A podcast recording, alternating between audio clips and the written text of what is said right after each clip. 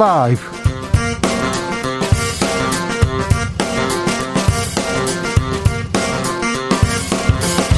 (2021년 12월 20일) 월요일입니다. 안녕하십니까. 주진우입니다.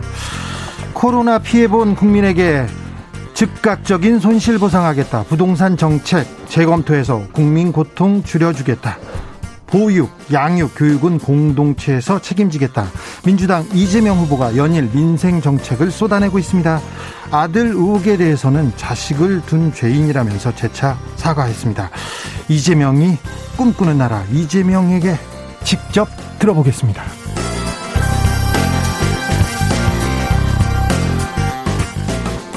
국민의힘 윤석열 후보는 2030 청년 표심 잡기 바삐 움직이고 있습니다. 새 정부는 30대 장관 많이 나올 것이라고 했습니다. 페미니스트로 알려진 신지혜 씨 영입했고요. 이대남 표심 공략을 위해서 백골 부대 방문했는데요. 군복무에 대한 합당한 보상을 강조했습니다. 연이어 터지는 김건희 씨 허위 경력 의혹에 대해서는 가짜 주장이 많다고 했는데요. 정치적 원의 시점에서 짚어봅니다. 문재인 대통령이 굵고 짧은 방역 강화로 속히 일상으로 돌아가자. 라고 했습니다. 코로나 병상 확보를 위해서 특단의 조치를 내렸고요. 공공의료 인력 최대한 투입합니다. 주스에서 자세한 내용 알아보겠습니다. 나비처럼 날아 벌처럼 쏜다. 여기는 주진우 라이브입니다.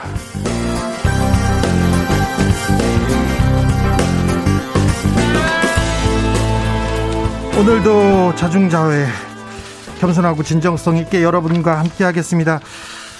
아, 참. 대통령 후보들 정책을 쏟아냅니다. 쏟아내는데 잘 모르셨죠. 부인 의혹, 뭐, 아들 문제. 그래서 잘 모르셨을 텐데, 아, 우리 대통령은 이런 일 좀 해주세요. 어떤 정책 필요해요. 이런 생각이 있으면 보내주십시오. 그리고 오늘 이재명 후보가 지금 와 있는데요. 이재명 후보한테 이것 좀 해주세요. 부동산 잡아주세요. 그런 정책이 있으면 말해 주십시오. 샵 0951, 짧은 문자 50원, 긴 문자는 100원입니다. 콩으로 보내시면 무료니까 이쪽으로 많이 보내주시면 됩니다. 그럼 주진우 라이브 시작하겠습니다.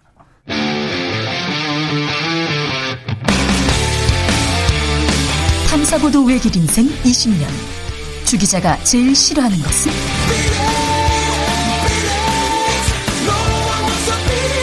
이 세상에서 비리와 부리가 사라지는 그날까지. 오늘도 흔들림 없이 주진우 라이브와 함께.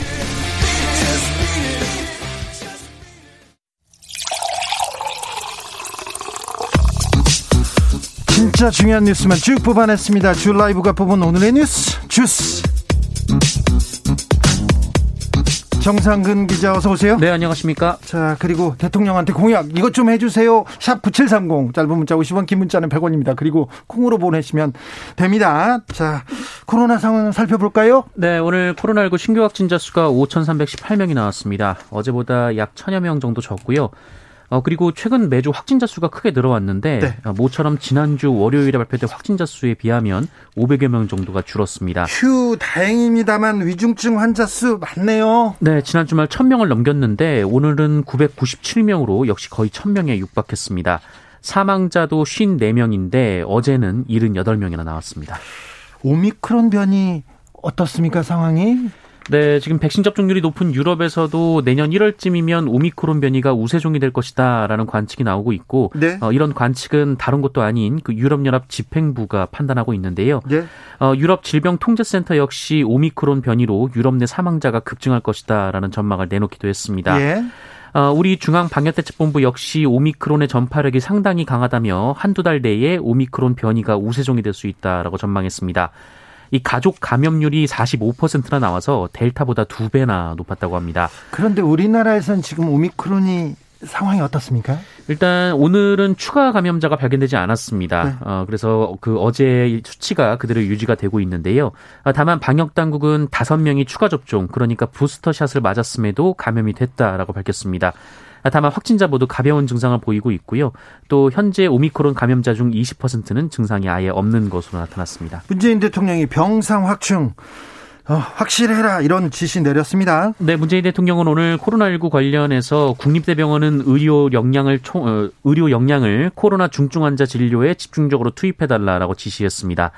문재인 대통령은 수도권 공공병원 중 가능한 경우는 감염병 전담병원으로 전환해달라라면서 공공병원의 진료 공백은 민간병원이 적극적으로 협력해달라라고 당부했습니다. 어, 또 애쓰시는 의료 인력들, 아, 이거 좀 걱정입니다. 네, 공공부문 의료 인력을 코로나 환자 진료에 최대한 투입해달라라는 말도 했습니다. 이 군의관 그리고 공중보건의를 코로나 중증 환자를 치료하는 어, 병원에 배치하라라고 지시했습니다. 이재명 민주당 후보 오늘은 보육 관련 정책 설명했네요. 네, 오늘 민주당 당사에서 이재명 후보가 입양모, 싱글맘, 싱글데디 등을 초청해 간담회를 했습니다. 아, 이재명 후보는 일단 이 정책 중심이 전통적 의미의 가족으로 한정돼 있다라고 지적했고요. 어, 그리고 지금까지는 어떻게 하면 여성을 일터로 보낼까를 고민했다면 네. 이제는 어떻게 하면 남성을 집으로 보낼까를 고민해야 한다라고 말했습니다. 네. 이 관련해서는 잠시 후에 어, 이재명 후보한테 직접 자세히 물어보겠습니다. 정부 여당이 재산세 동결하기로 했습니다. 네, 민주당과 정부가 부동산 가격 급등에 따른 세부담을 완화하기 위해서 어, 내년 주택 보유세 산정에 올해 공시가격을 적용하는 방안을 검토 중입니다. 어, 이대로 시행되면 재산세, 종합부동산세 등 보유세가 동결될 것으로 보이고요.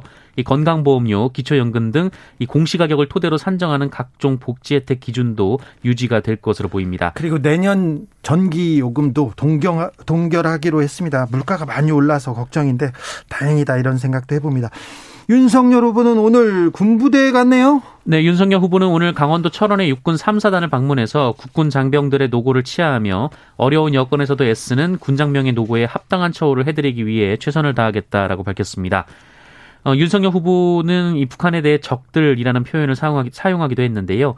어, 코로나 상황에 대적 태세를 지키는데 혹시나 피해가 되지 않을까 해서 방문이 늦었다라고 밝혔습니다. 네, 적들이라. 네. 군부대에 갔는데 김건희 씨 관련 의혹이 더 집중 조명되고 있습니다. 민주당은 어제 윤석열 후보 배우자 김건희 씨가 이력서에 쓴 뉴욕대 연수 경력이 허위라는 의혹을 새로 제기했습니다. 네. 어, 김건희 씨는 안양대 그리고 수원여대 강사에 지원한 이력서에 2006년 뉴욕대에서 연수했다라고 적었는데요. 네. 어, 국민의힘은 김건희 씨가 다닌 서울대 GLA 과정에 뉴욕대 연수가 포함돼 있었다라며 어, 수료증도 발급됐다라고 반박했습니다. 어, 그러면서 민주당이 악의적 가짜 뉴스로 허위 사실을 유포하고 있다라며 사과할 것을 요구했는데요. 네. 아, 민주당은 서울대 프로그램 중에 뉴욕대를 잠시 방문한 것을 뉴욕대 학력이라고 우긴 것이다라며 어, 구차한 변명이라고 재반박했습니다. 잠시 방문 며칠을 연수로 봐야 될 것인가? 아, 방문으로 봐야 될 것인가 이 부분에 대해서는 잠시 후에 2부에서 정치적 원의 시점에서 논해 보겠습니다. 윤석열 후보 캠프에서 신지혜 씨, 페미니스트로 유명한 신지혜 씨 영입했네요. 네, 한국 여성 정치 네트워크 신지혜 대표가 오늘 이 국민의힘 윤석열 후보 측에 전격 합류했습니다. 네. 새시대 준비위원회로 들어갔는데요. 예. 이 새시대 준비위원회는 국민의힘 입당 여부와 무관하게 캠프에 합류하는 인사들이 있는 김한길 전 민주당 대표가 이끄는 후보 직속 기구입니다. 어, 놀랍다 했는데 또 당내에서 또 다른 목소리 나옵니다. 이준석 대표가 특별히 조금 심기가 그렇습니다. 네, 이준석 대표가 신재 대표와 몇 차례 악연이 있는데요. 네. 수차례 페미니즘을 놓고 맞붙어온 전력이 있습니다. 얼마 전까지만 해도 신재 대표가 이준석 대표를 SNS에서 맹 비난을 한 바가 있는데요. 네. 어, 이준석 대표는 오늘 기자들과 만난 자리에서 이에 대해 별다른 의견이 없다라며 말을 남기지 않았습니다. 어, 그러나 이 영입이 상의된 바 있냐라는 질문에는 아무 대답 없이 자리를 떴는데요. 네. 예, 언론 보도에 따르면 어제 이 김한길 위원장이 이준석 대표에게 전화해서 영입 사실은 알린 것으로 전해졌습니다. 하태경 의원도 또 반대한다 이런 얘기도 있었어요. 그런데 이준석 대표 오늘은 조수진 최고위원하고 격돌했네요. 네, 고성을 지르며 싸웠다라는 보도가 나왔습니다. 책상을 아. 쾅쾅 때렸다면서요? 네, 이준석 대표가 조수진 최고위원에게 그 일부 언론에서 이 윤핵관이라는 사람들이 어, 김종환 김종인 총괄선대위원장과 자신을 공격하는 식으로 보도가 나오니 어, 이를 정리했다라고 지시했다고 합니다. 어, 그러자 조수진 의, 최고위원이 내가 왜 당신 명령을 들어야 하나라고 말했다고 합니다. 당신이요? 네, 이준석 대표가 내가 상임 선대위원장이다라고 말했는데요. 이 조수진 최고위원은 난 후보 말만 듣는다라고 답을 했다고 합니다. 어, 이에 이준석 대표가 책상을 치고 회의장을 나왔다고 하는데요. 알겠습니다. 네, 책상을 치고요. 어, 연말 연심이다. 특사 얘기가 나옵니다. 네, 법무부가 오늘부터 이틀간 사면 심사위원회를 열고 신년 특별 사면 대상자를 선별하기로 했습니다. 어, 내년 3일절이 대선을 8일 앞둔 만큼 올해 마지막 내년 마지막 사면이 될 것으로 보이는데요. 박범계 장관이 사면에 대한 원칙과 기준은 정해져 있다라며 상당한 규모가 될 것이다라고 밝혔습니다. 상당한 규모다. 그런데 언론에서는 박근혜 전 대통령 얘기만 합니다. 아프다면서요? 네, 동아일보는 오늘 박근혜 전 대통령이 어깨와 허리 질환 등 지속적인 통증을 호소하는 데다 장기 수감으로 정신적으로 불안하다라고 보도했습니다. 아, 박근혜 전 대통령은 현재 구치소가 아닌 삼성 서울병원에 입원해 치료를 받는 중인 것으로 전해졌습니다. 11월부터 나와 계셨는데? 네, 11월 22일부터 삼성 서울병원에 입원 치료 중인데요. 어, 의료진 소견에 따라 한 달 정도 치료 예정이었으나 다른 전문의들의 권유로 입원 치료를 이어가고 있다라고 합니다. 알겠습니다. 또 병원에 계시는군요.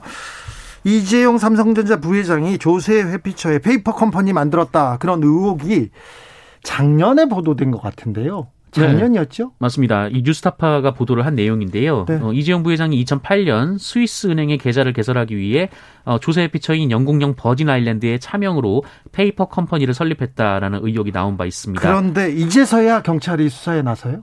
원래는 검찰에 고발이 됐습니다. 네. 청년 정의당이 검찰에 고발을 했는데요. 어, 검찰이 경찰로 사건을 넘겼고 서울경찰청 금융범죄수사대가 이 사건을 현재 수사 중이라고 밝혔습니다.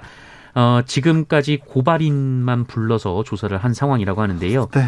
이 조세 포탈 세액이 5억 원 이상일 경우 검찰의 직접 수사 대상인데 이 검찰은 조세 포탈 여부 구체적 액수가 밝혀지지 않아서 수사에 나서지 않을 것이다 이런 전망이 나오고 있습니다. 왜 검찰은 이런 부분에 대해서는 즉각적인 압수수색 즉각적인 수사 나서지 않았는지 이거 외국에 숨겨놓은 돈 찾아오면 국가를 위해서도 좋을 텐데요. 왜 이렇게 늦었는지 모르겠습니다. 경찰도 또 이제서야 네. 양육비를 주겠다고 해놓고 안준 그런 분들이 있습니다. 신상이 처음으로 공개됐어요. 네, 여성가족부가 양육비 채무자 두 명의 신상을 공개했습니다. 아, 다만 사진은 공개하지 않았습니다. 아, 지난 7월 양육비 이행법 개정 이후 처음 있는 일인데요. 아, 앞으로도 법원의 감치명령 이후에도 채무자가 양육비를 주지 않으면 석 달간 의견 진술 기간을 주고 심의를 거쳐서 명단을 공개할 예정입니다. 네. 공개해야 됩니다. 저는 찬성합니다. 주스 정상근 기자 함께 했습니다. 감사합니다. 고맙습니다. 4567님께서 오프닝 멘트처럼 주 기자님 비리와 불의가 없어질 때까지 노력해 주세요. 요즘 보면 끝이 없는 것 같아요. 1521님, 우리 주진우 라이브도 일상으로 돌아왔으면 합니다. 가족 관련 의혹은 좀 고발을 하면 수사 진행되니까 그만 좀 다뤄주세요. 아침부터 밤 늦게까지 똑같은 논쟁뿐입니다. 제발 정책 토론 다뤄주세요. 해주세요. 얘기했습니다. 그러게요. 정책 들어보겠습니다. 교통정보센터 다녀오겠습니다. 정현정 씨.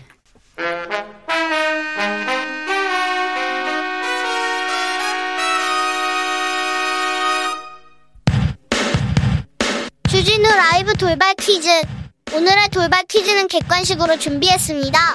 문제를 잘 듣고 보기와 정답을 정확히 적어 보내주세요. 정부와 이곳이 내년 1분기 전기요금을 동결하기로 했습니다. 코로나19 장기화와 물가 상승에 대한 우려 때문인데요. 이곳이 올해부터 도입한 연료비 연동제를 적용한다면 전기 생산에 들어간 연료비 연동분을 반영해야 하는데요. 이 경우 1kW시당 3원이 올라야 하지만 정부가 유보 권한을 발동한 겁니다. 전력수급 안정화 국민경제 발전 기여를 목적으로 설립된 법인이며 시장형 공기업으로 분류되는 이곳은 어디일까요? 보기 드릴게요. 보기 1번 한돈, 2번 한전. 다시 한번 알려드릴게요. 1번 한돈, 2번 한전. 샵9730 짧은 문자 50원 긴 문자는 100원입니다. 지금부터 정답 보내주시는 분들 중 추첨을 통해 햄버거 쿠폰 드리겠습니다. 주진우 라이브 돌발 퀴즈 내일 또 만나요.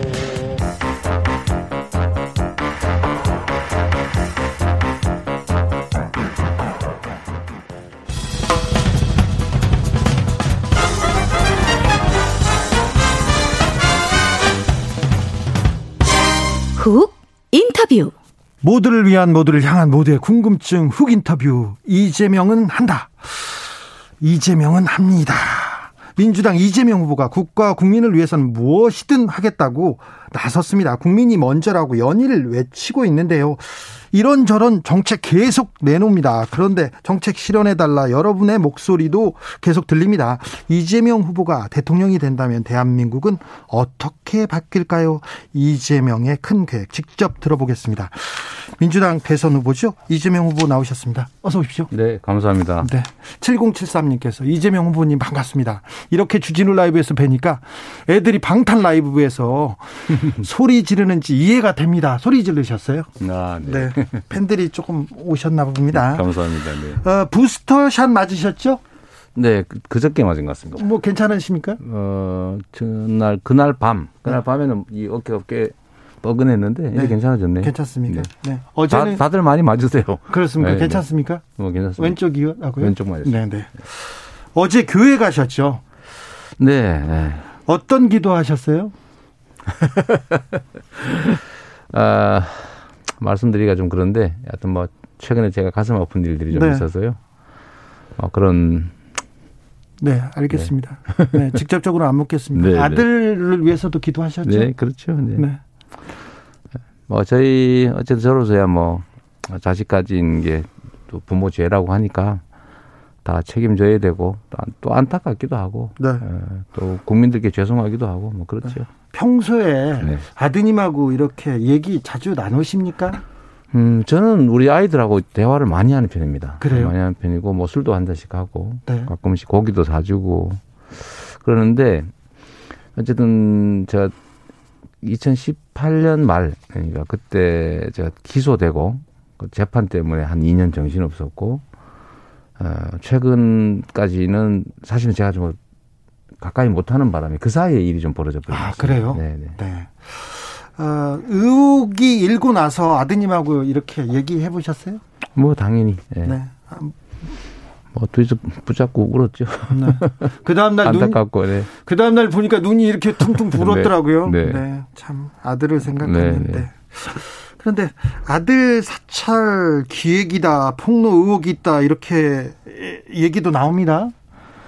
제가 사실 이제 그 일이 있고 난 다음에 그왜 그런 걸 잠깐 하다가 이제 그것도 그만두고 했으니까 그 사이트에 왜 글이 남아 있냐 네. 그랬더니 탈퇴하고 난 다음에 그걸 지우려고 하니까 못 지우게 됐다.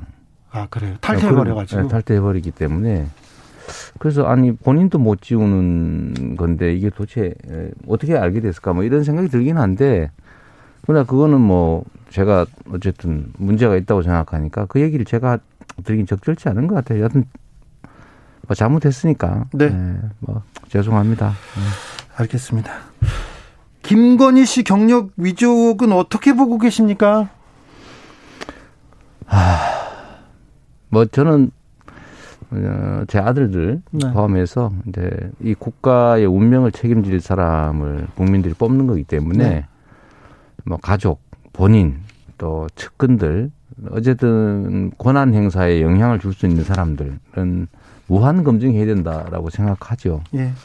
뭐 가슴 아프긴 한데 예. 그런데 뭐 구체적으로 어떻게 할지 뭐 그에 대해서는 제가 상대 후보에 대해서 언급하지 않는 게 좋을 것 같습니다. 알겠습니다. 질문에 없는 내용만 물어봐서 좀 그러시죠. 네, 네, 갑자기 훅 들어오고 있네요. 네.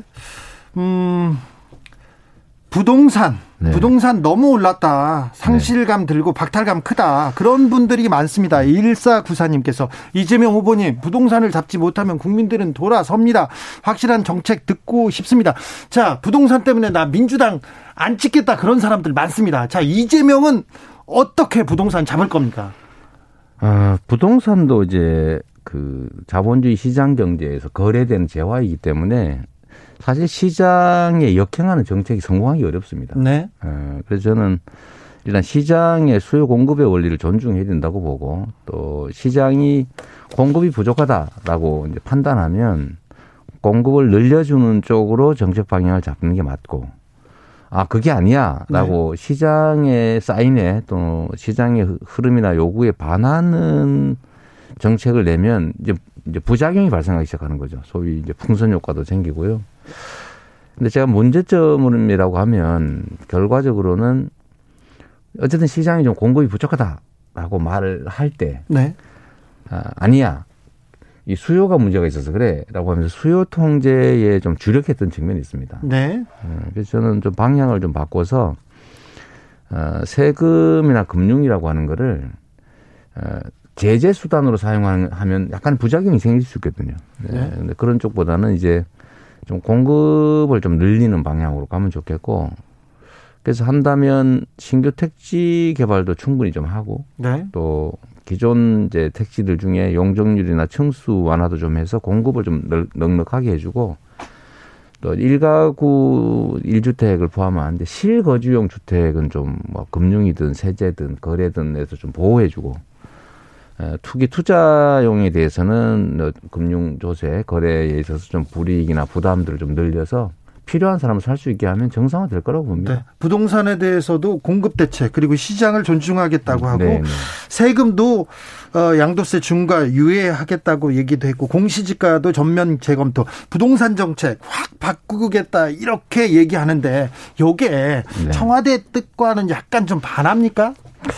아 근데 좀 부분마다 다른데요. 그 예를 들면 공시지가 문제는 오해가 있는데 공시지가를 정상화해야 되는 건 맞습니다. 네. 왜냐하면 이제 세금이나 각종 부담의 근거가 되는데 실체와 맞지 않거든요. 네네. 네. 그래서 이건 정상화해야 되는데 다만 그에 대해서 몇 퍼센트 정도의 그 현실화율을 적용해가지고 세금을 부과하고 예를 들면 뭐 의료 보험료를 부과할 건지는 또 다른 문제거든요. 네. 최근에 너무 급격하게 집가 주택 가격이 상승이 있었기 때문에 내가 집값 올려달라는 것도 아닌데 네. 뭐 부담이 갑자기 늘어나니까 네. 예, 사실 국민들의 고통이 커져서 속도 조절을 좀 하자라는 게 제 말씀이고요. 양도세 문제는 저는 양도세 중과를 하지 말자는 게 아닙니다. 양도세를 다주택에 대해서 중과하는 게 맞아요. 네. 네. 맞는데 중과하는 이유가 벌을 주기 위해서 하는 건 아니고 네. 시장을 정상화하기 위해서 하는 것인데 네. 목표가. 그런데 지금 이게 양도세 중과가 지금 매물 출현을 막는 장애 요인이 되고 있어요. 네. 그런데 종부세는 부과가 크게 됐는데 에, 양도세 중과가 높으니까 탈출을 못 하고 있는 게 있습니다. 네네 그런 사람들이 많습니다. 아주 단기적으로만 그러니까 아예 폐지하는 게 아니고 네. 단기적으로 한시적으로 일정 기간만 그다음에 슬라이드 형식으로 빨리 팔수록 혜택을 주는 방식으로 해서 단기간에만 좀 예외를 좀 두자. 그러면 빨리 탈출하면 어, 조세에서는 혜택이 그들이 갈지 몰라도 안 그래도 시장에 공급이 부족하기 때문에 어, 주택 공급량이 늘어날 수 있죠. 그게 정책 목표에 부합하니까 어, 좀 융통성을 발휘하자 이런 얘기인데 이거는 좀 지금 정부하고 약간 의견이 많이 다릅니다만 아까 말씀드렸던 공시지가 문제는 상당 정도 의견 접근이 되는 것 같아요. 아, 그렇습니까? 네. 6329님, 민주당이 오늘 공시지가 점검 들어간다고 해서 반가웠어요. 점, 공시지가 전면 재검토하겠다고 내놨습니다. 부동산, 이재명은 잡아줄 것 같은데, 잡아줄 것 같은데, 윤석열의 부동산 정책에 비해서는 뭐가 낫습니까? 예를 들면 윤석열 후보님 같은 경우는 아마도 이제 종부세 폐지 네. 뭐 이런 주장하시잖아요. 종부세를 폐지하면 부동산 투기를 하라고 고사를 지내는 꼴이 됩니다. 네. 예, 고통이 있더라도 그 제도를 없앨 수는 없는 것이고요. 또 한 가지는 음, 너무 이렇게 진짜 포퓰리즘적이다. 아, 그런 생각이 좀 들어요. 이상합니까? 아니 그런데 국민의힘에서 이재명 포퓰리즘이다 이렇게 하도 외치니까 어, 그게 좀 어처구니 없는 얘기죠. 어, 저는 정치라고 하는 것이 국민의 명령을 따르는 것이고요. 두 예. 번째는 국민이 필요로 하는 것들, 국민이 원하는 걸 해내는 거예요. 정치인의 자기 신념을 실현하기 위해서 국민들을 대상화해 가지고 어, 정책을 실험하는 게 아니고 국민의 고통을 들어주고 네. 국민의 어려움을 들어주고 국민의 삶이 더 낫게 만드는 일을 하는 것이죠. 그런데 부동산 정책에 있어서도 어 과거에 예를 들어 문재인 정부 하던 거 다 안 하면 된다 이런 태도 네. 이렇게 말하거든요 실제로. 네, 윤석열 후보의 정책이 좀 주로 그렇죠. 네. 그러면 그런 각종 금융 조세 거래 이런 제도들을 다 없애면 그러면 정상화돼서 아무 문제가 없느냐? 그럼 아마 만인 대 만인의 투쟁 네. 돈 많은 사람들이 부동산 싹쓸이 해가지고 부동산 투기로 다른 사람들은 살 수도 없는 상황이 만들어질 겁니다. 네. 무책임한 거죠. 국민의 삶을, 네. 국민의 목소리를 듣겠다고 했는데요. 코로나 장기화로 아 민생 너무 어렵습니다. 소, 그 지금 소상공인 자영업자 힘들다고 하는데 네. 즉각적인 손실 보상 공약 계속 내놓습니까? 내놓습니다. 지금 우리나라는 다른 나라에 비해서 이번 코로나19 극복 과정에서 정부가 국민에게 재정 지원을 해준 게 너무 적습니다. 다른 나라는 예, 주로는 직접 지원, 네. 직접 지원이 GDP 대비 10%를 다 넘었는데 우리는 1.3%였거든요. 아, 그것밖에 안 됩니까? 네, 다 돈을 빌려준 거예요. 네. 그러니까 돈을 빌려줘가지고 빚을 늘리고 지금의 위기를 미래의 위기를 떠넘겨 놓은 상태라 언젠간 터지게 돼 있습니다. 그래서 저는 이런 방식으로 고통을 전가하면 안 되고 국가의 방역 행정 필요에 따라서 개인한테 희생을 강요했으면 네. 보상하고 손실이 없게 해줘야 된다. 다른 네. 나라도 다 했으니까요. 네. 즉각적인 손실 보상을 해줘야 된다 계속 외치고 있는데 왜 잘 안 됩니까? 민주당이 하면 되지 않습니까? 네, 일단은 정부도 사실 이제 기재부 중심으로 네. 절대로 빚이 늘면 안 된다. 예. 또 예를 들면 또 일부 이런 것도 있죠. 국민들한테 도움을 주면 의존적이 된다. 네. 라는 그런 이상한 생각이 있고요. 다른 나라는 국가가 개인에게 많이 지원을 합니다. 근데 네. 우리나라는 지원을 거의 안 하는 게 당연한 것처럼 돼 있고요. 또 한 가지는 야당이 실제로 지금까지 반대를 했어요. 발목을 잡았고 거기 이제 최근에 갑자기 태도를 돌변해 가지고 50조든 100조든 주자 얘기하지 않습니까? 50조, 네. 100조에서 아, 그 훌륭하십니다. 네. 저희가 이제 찬성합니다. 같이 합시다 했더니 말을 바꿔 버렸죠. 내년에 우리가 당선되면 네. 하겠다. 그래서 그 발을 반대로 해석을 하면 선거에 안 되면 안 하겠다. 네. 내년에 하겠다. 라는 얘기여서 지금 하자. 라고 저희가 계속 주장하고 오늘도 윤석열 예, 공으로 다 줄 테니까 백조 네. 지원하자 이렇게 얘기했는데 그쪽에서 대답 안 합니까? 음, 아직까지는요. 그래요? 어, 그 저는 그렇게 생각합니다. 저는 25조 원이라도 하자라고 얘기했다가 포퓰리스트로 몰렸잖아요. 네. 그러더니 갑자기 50조 또 100조 얘기가 나와서 제가 아 찬성합니다. 네. 어, 본인들이 공으로 인정하겠습니다. 누구의 공이 뭐가 중요합니까? 빨리 합시다 했는데 지금 반응이 없어요. 그렇습니까? 네. 좀 이렇게 촉구 좀 해주세요. 네, 알겠습니다. 메시지를 보내도 반응이 없습니까? 백조에서 네. 끝났습니까?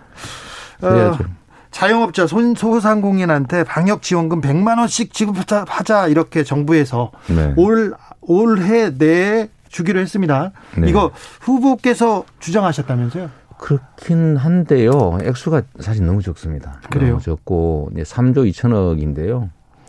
이것도 제가 처음 얘기를 들으니까 1인 한 개 업소당 10만 원 주기로 했다고 그래서 처음에 10만 원이었어요. 10만 원. 네, 네. 제가 아, 너무 심하다 그래서 당에 말씀을 드려서 네. 어, 최하 금액을 이렇게 해야 된다. 네. 그나마. 네. 그래서 했는데 총액이 너무 적으니까요. 이것도 부족하다. 일선에서는 장난하냐 뭐 이런 반응이 사실은 더 많은 것 같습니다. 네. 3313님께서 더 살만하게, 더 행복하게가 아니라 덜 고통스럽게라고 말해야 하는 게 맞습니다. 현실이 너무 안타깝습니다. 얘기합니다. 0455님께서 정책 쏟아져 내리면요. 그 돈은 어떻게 하고 지금부터 세금 걱정됩니다. 정책이 문제가 아니라 실천이 문제예요. 얘기합니다. 이렇게 세금 걱정하고 음. 나라 부채 걱정하는 분들이 있습니다.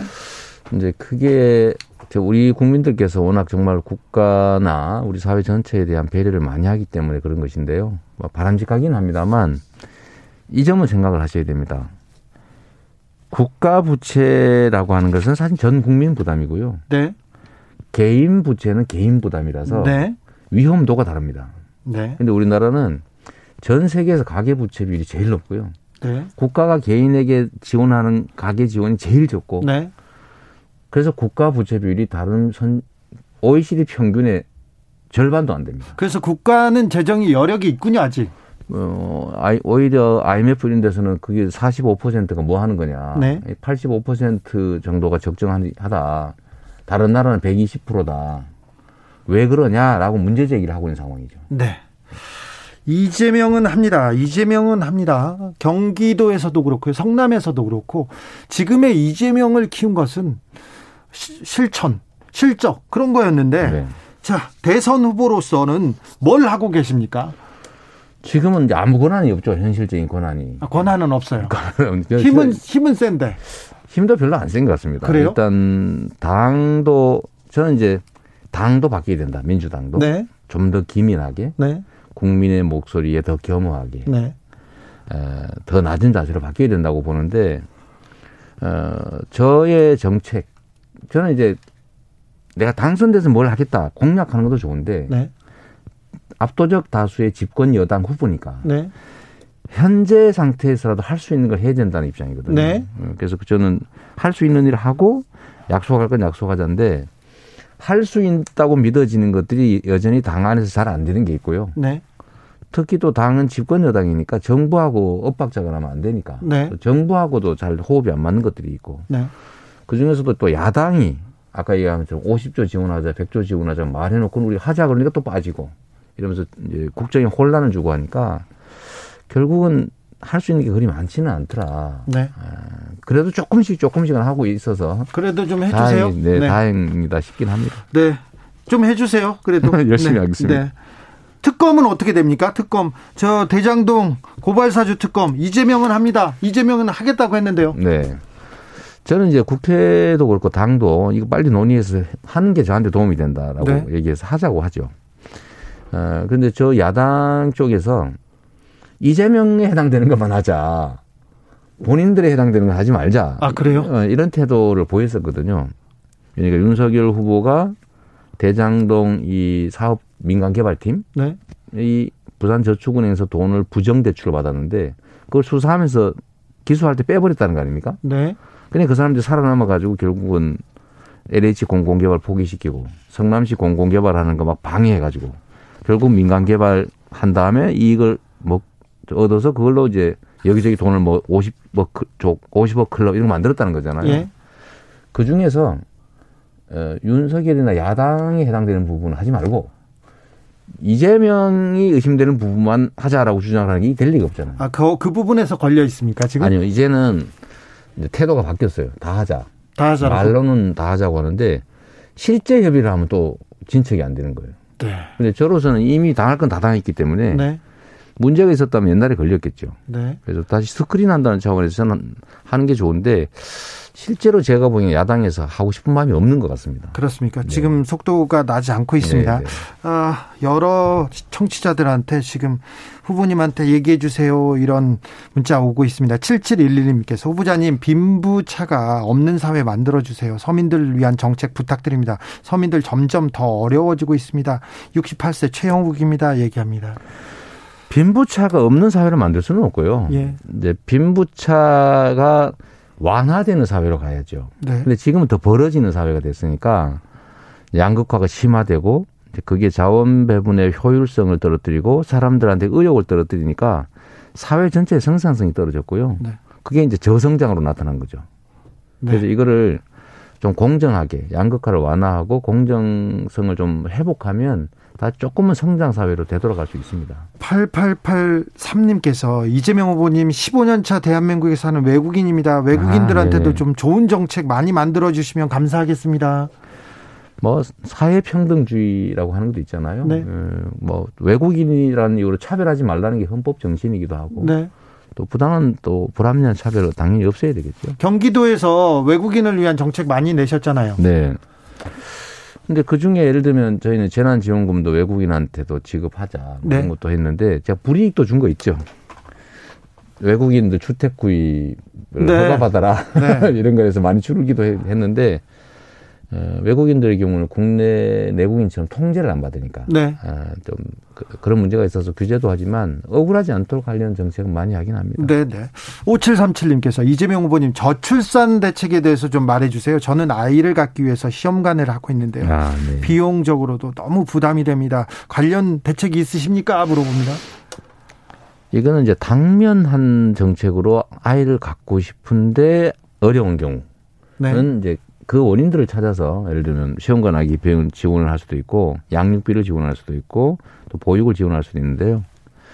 장기 대책이 실제는 문제입니다. 네. 그러니까 아이를 낳으려고 해도 낳기가 어려운 사회가 돼버렸죠.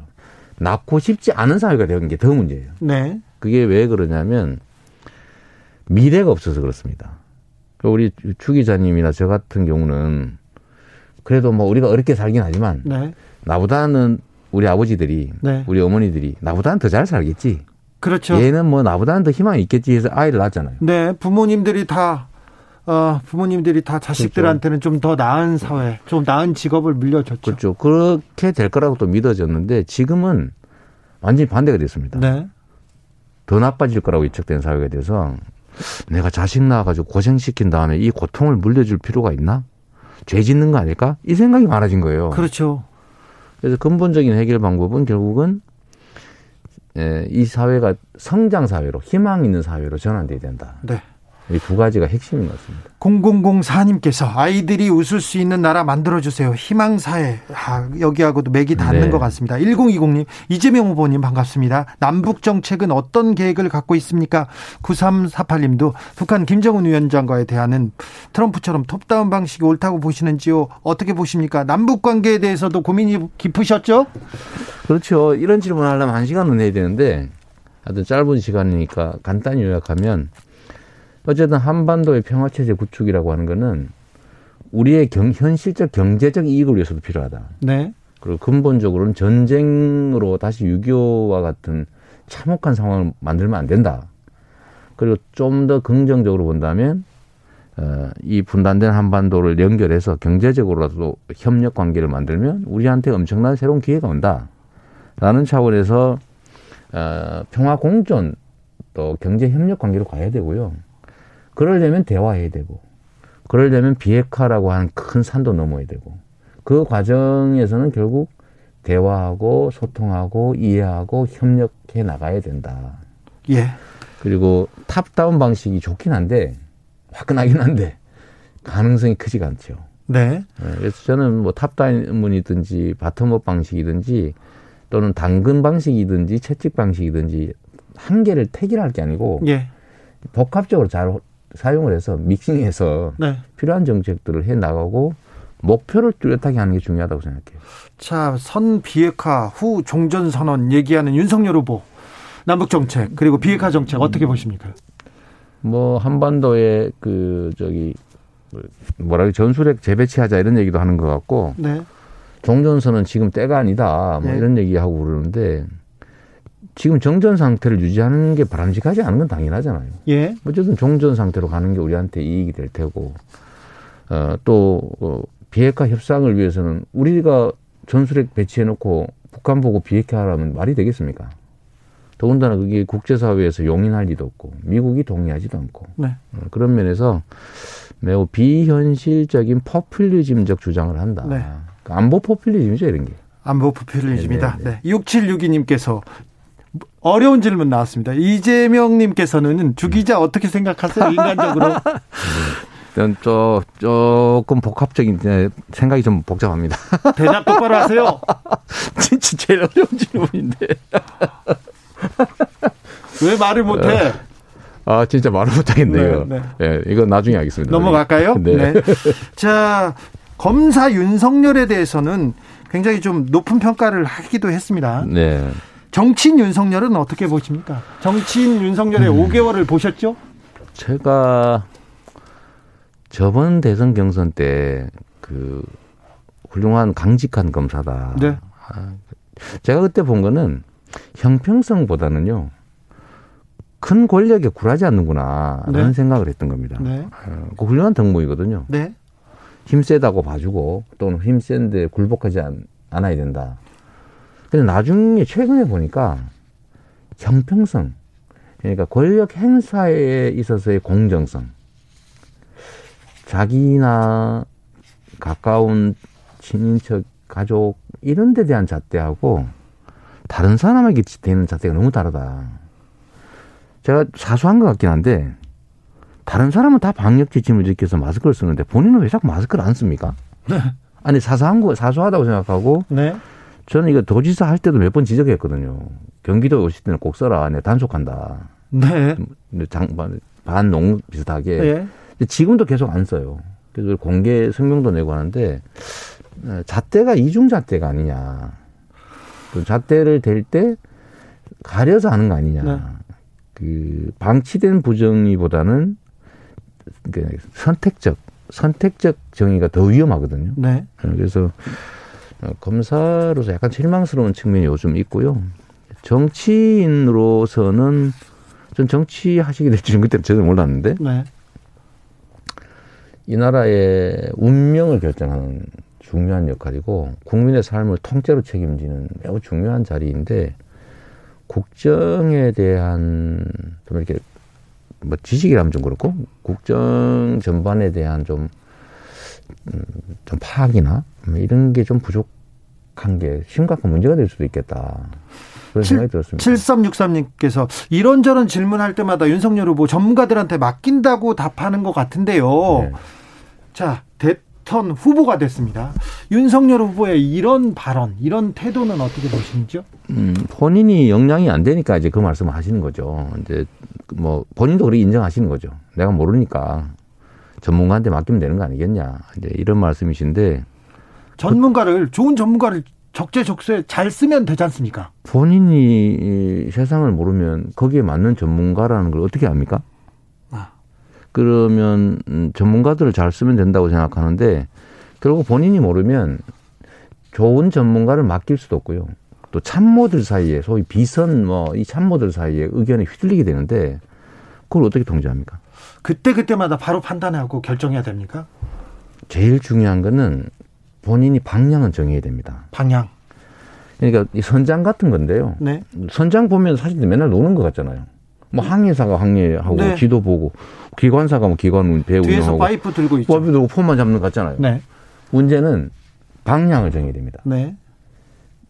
지휘를 해야죠. 예.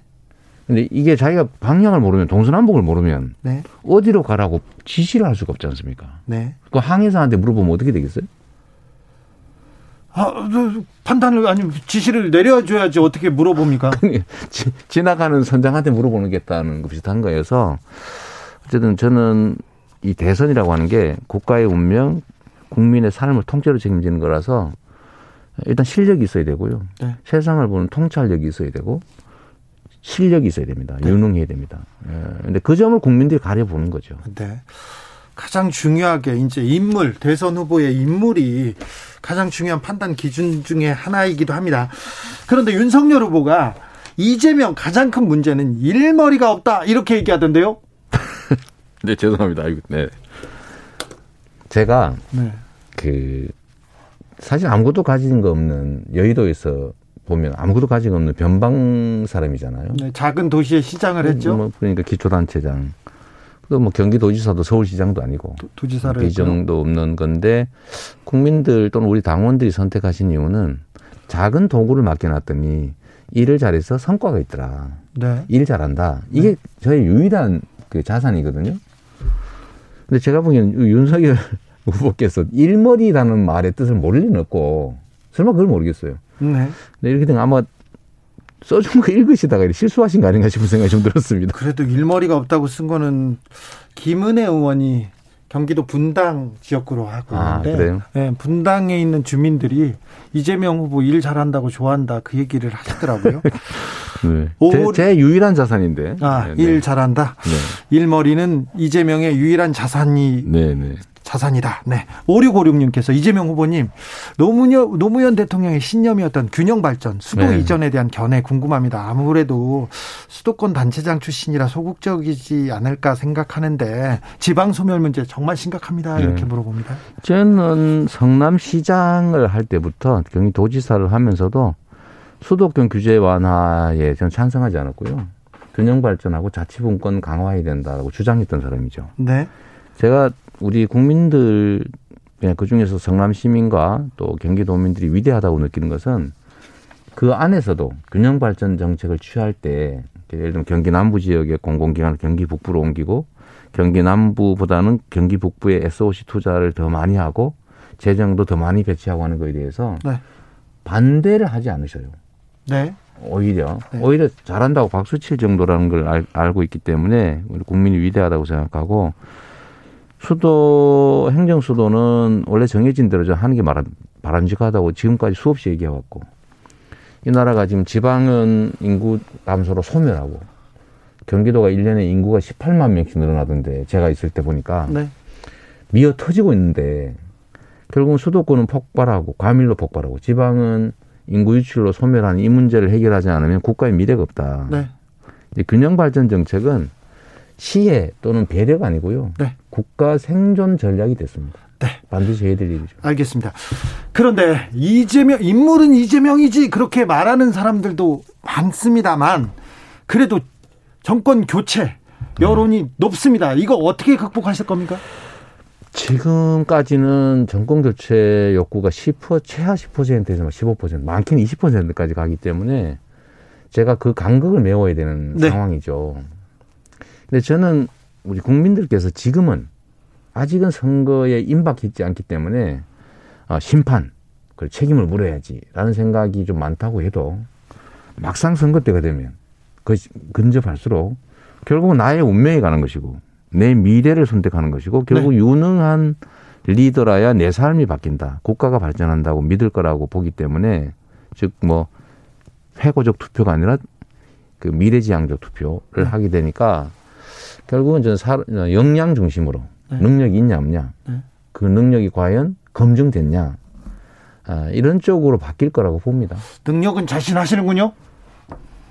어, 뭐 제가 제 입으로 얘기하는 좀 그런데 네. 저는 맡겨진 일은 성과를 내고 할 자신은 있습니다. 사이다가 사라졌다. 이재명스러움 약해졌다. 너무 우클릭한 거 아니냐. 막 이런 얘기도 하는데 이 부분에 대해서 뭐라고 하실 겁니까? 음, 일리 있는 지적이죠. 아, 근데 사실은 일관성 있게 과격한 원리적 주장을 하는 게 사실 제일 편합니다. 음, 그런데 현실은 좀 다르죠. 그러니까 반드시 제가 생각하는 가치관대로 되는 건 아니어서 저는 실용적으로 가야 된다고 보고요. 정치는 국민의 명령을 대신하는 것이기 때문에 일꾼이라 해야 되고 지배자가 아니고 네. 시키는 일을 잘해야 된다. 네. 필요한 네. 일을 잘해야 된다고. 두 번째는 국민이 명령하는 일을 하는 것이기 때문에 국민의 의지를 존중해야 된다. 네. 그래서 제가 국토 보유세라고 하는 사실은 이제 토지 이익 배당 제도. 토지 이익 배당이죠. 근데 그 부분에 대해서도 제가 드린 말씀은 제가 하겠다고 그러다가 안 한다고 한 게 아니고 네. 정책이란 결국 국민을 위해서 국민의 뜻에 따르는 것인데 설득해서 추진을 하는데 최종적으로 끝까지 국민들이 동의하지 않으면 안 하는 게 맞지 않습니까? 네. 누구라도 그래야 되는 거죠. 제가 그 얘기를 하는 거예요. 알겠습니다. 네, 그런 그게 이제 저는 유연함이라고 보 얘기하고 싶은데 왜 바꾸냐? 그냥 끝까지 그냥 처음 하던 얘기들 가야지. 그러면 또 그렇게 하면은 너무 고집스럽다 그러고. 네네. 지도자가 상황에 따라 유연하게 필요한 것들을 해내자. 목표는 동일한데 과정과 수단을 조금씩 변형, 변형을 주자라는 것을 이걸 비판을 하는 건 좋은데 이걸 비난을 해버리면 네. 너무 경직돼 있지 않냐 그런 얘기를 하는 거죠. 이주윤님께서 질문합니다. 민주당의 이재명과 이재명의 민주당은 어떻게 다릅니까? 국민의 기대를 제대로 충족 못 시켰다. 그러니까 국민들이 실망하는 민주당으로 제가 들어갈 게 아니고 네. 새로운 변화, 이제 더 나은 세상을 원하는 수단으로서 이재명을 선택했기 때문에 네. 예, 민주당이 그 국민의 의지에 맞는 이재명 쪽으로 좀 옮겨 와서 좀 변화를 보이자라고 제가 말씀드리고 싶습니다. 알겠습니다. 윤석열 후보에게 토론 1대1 토론 제안하셨죠? 응답은 없습니까? 여러 번 했는데 법정 토론 외에는 안 하겠다고 하시던데. 그래요? 윤 후보에게 하고 싶은 말씀 있으면 하십시오. 어, 가끔씩 저에 대한 비판 말씀을 하시던데요. 네. 그냥 같이 있는 데서 좀 해주시면 좋을 것 같아요. 앞에서? 네, 같이 서로 이렇게 보고. 네. 어제 윤봉길 그 의사 기념일이었던가요? 네. 그 옆에서 무슨 순국, 순국 기념일이었는데 네. 어, 뭐 그런 얘기를 안 하니까요. 아, 니, 안 하셨어요? 저 이렇게 이런 자리에서 우리 주진우 기자 사회 보고 마주 앉아가지고 네. 이런저런 얘기 대놓고 한번 했으면 좋겠어요. 제가 한번 조조, 뭐 조율해 보겠습니다. 네, 네. 그러면 한번 더 나오십시오. 아, 저는 뭐 언제든지 뭐 네. 불러만 주시면 오겠습니다. 헤들님께서 다음 시간에 윤석열 후보 나오는 거예요. 저희가 윤석열 후보 인터뷰 자리 계속 요청하고 기다리고 있는데요. 답을 아직 못 받았습니다. 자, 윤석열 후보도 얼른 나와 주시고요. 자, 마지막으로 국민들에게 왜 이재명이어야 하는지 말씀해 주십시오. 아, 더불어민주당의 대통령 후보로 제가 이제 선택을 받았는데 왜 저를 선택했을까를 제가 생각해 봤습니다. 결국 우리 사회가 당면하고 있는 이 저성장 문제, 불평등, 그다음에 양극화 문제를 완화하고 성장하고 또 좀 더 공정하고 희망 있는 사회를 만들기 위해서는 역량 있는 사람이 필요하다고 판단하신 걸로 보여져서 어, 제가 지금까지 경기도지사 성남시장으로 실적을 통해서 실력을 증명했기 때문에 나라 살림도 맡, 맡겨주시면 지금까지보다는 훨씬 더 큰 성과를 만들어 드릴 것 같습니다. 알겠습니다. 이재명이 이깁니까? 노력하겠습니다. 지금까지 민주당 대선 후보 이재명 후보였습니다.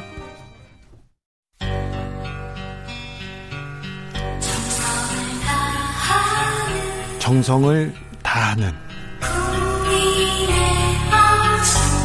국민의 방송 KBS 주진우 라이브 그냥 그렇다고요. 주진우 라이브 2부 시작했습니다. 지역에 따라 2부부터 오신 분들 있으시죠? 잘 오셨습니다. 7시까지 함께 해 주십시오. 그때까지 가지 마세요. 라디오 정보센터 다녀오겠습니다. 정한나 씨. 한층 날카롭다 한결 정확하다 한편 세심하다 밖에서 보는 내밀한 분석 정치적 원의 시점 오늘의 정치권 상황 원회에서 더 정확하게 분석해 드립니다. 최민희 전 더불어민주당 의원 어서 오세요. 안녕하세요. 불굴의 희망 최민희입니다. 그리고 김용남 전 의원도 오셨습니다. 네, 안녕하세요. 호기심 천국 김용남입니다. 김용남 의원님 요새는 어떤 호기심을 가지고 저는 정치하고 별로 상관없는 거에 대해서 호기심을 많이 갖고 있죠. 주식? 요새는 주식 아니요. 이력서, 경력 관계 증명서. 그, 그거는 정치하고 상관이 깊은 거고요. 아 그래요? 요새는 제가 금융 쪽에 꽂혀 있어 갖고. 아 그래요? 음. 친하게 지내요. 경제 쪽에도 해박한 우리 김용남 의원입니다. 이재명 후보 인터뷰 들으셨어요? 네, 저는 들었습니다. 네, 어떻게 보셨습니까? 뭐 준비된 후보죠. 그리고 차분 차분해졌어요. 굉장히 네, 차분하시고 차분하고 유연하시고 그리고 뭐 어쨌든 네. 뭐 이번에 또 아들 건으로 좀 더더 차분해진 것 같습니다. 예전처럼 뭐 도끼 같은 거 막 적극적인 네, 네. 공격적 뭐 발언은 없어졌는데 네.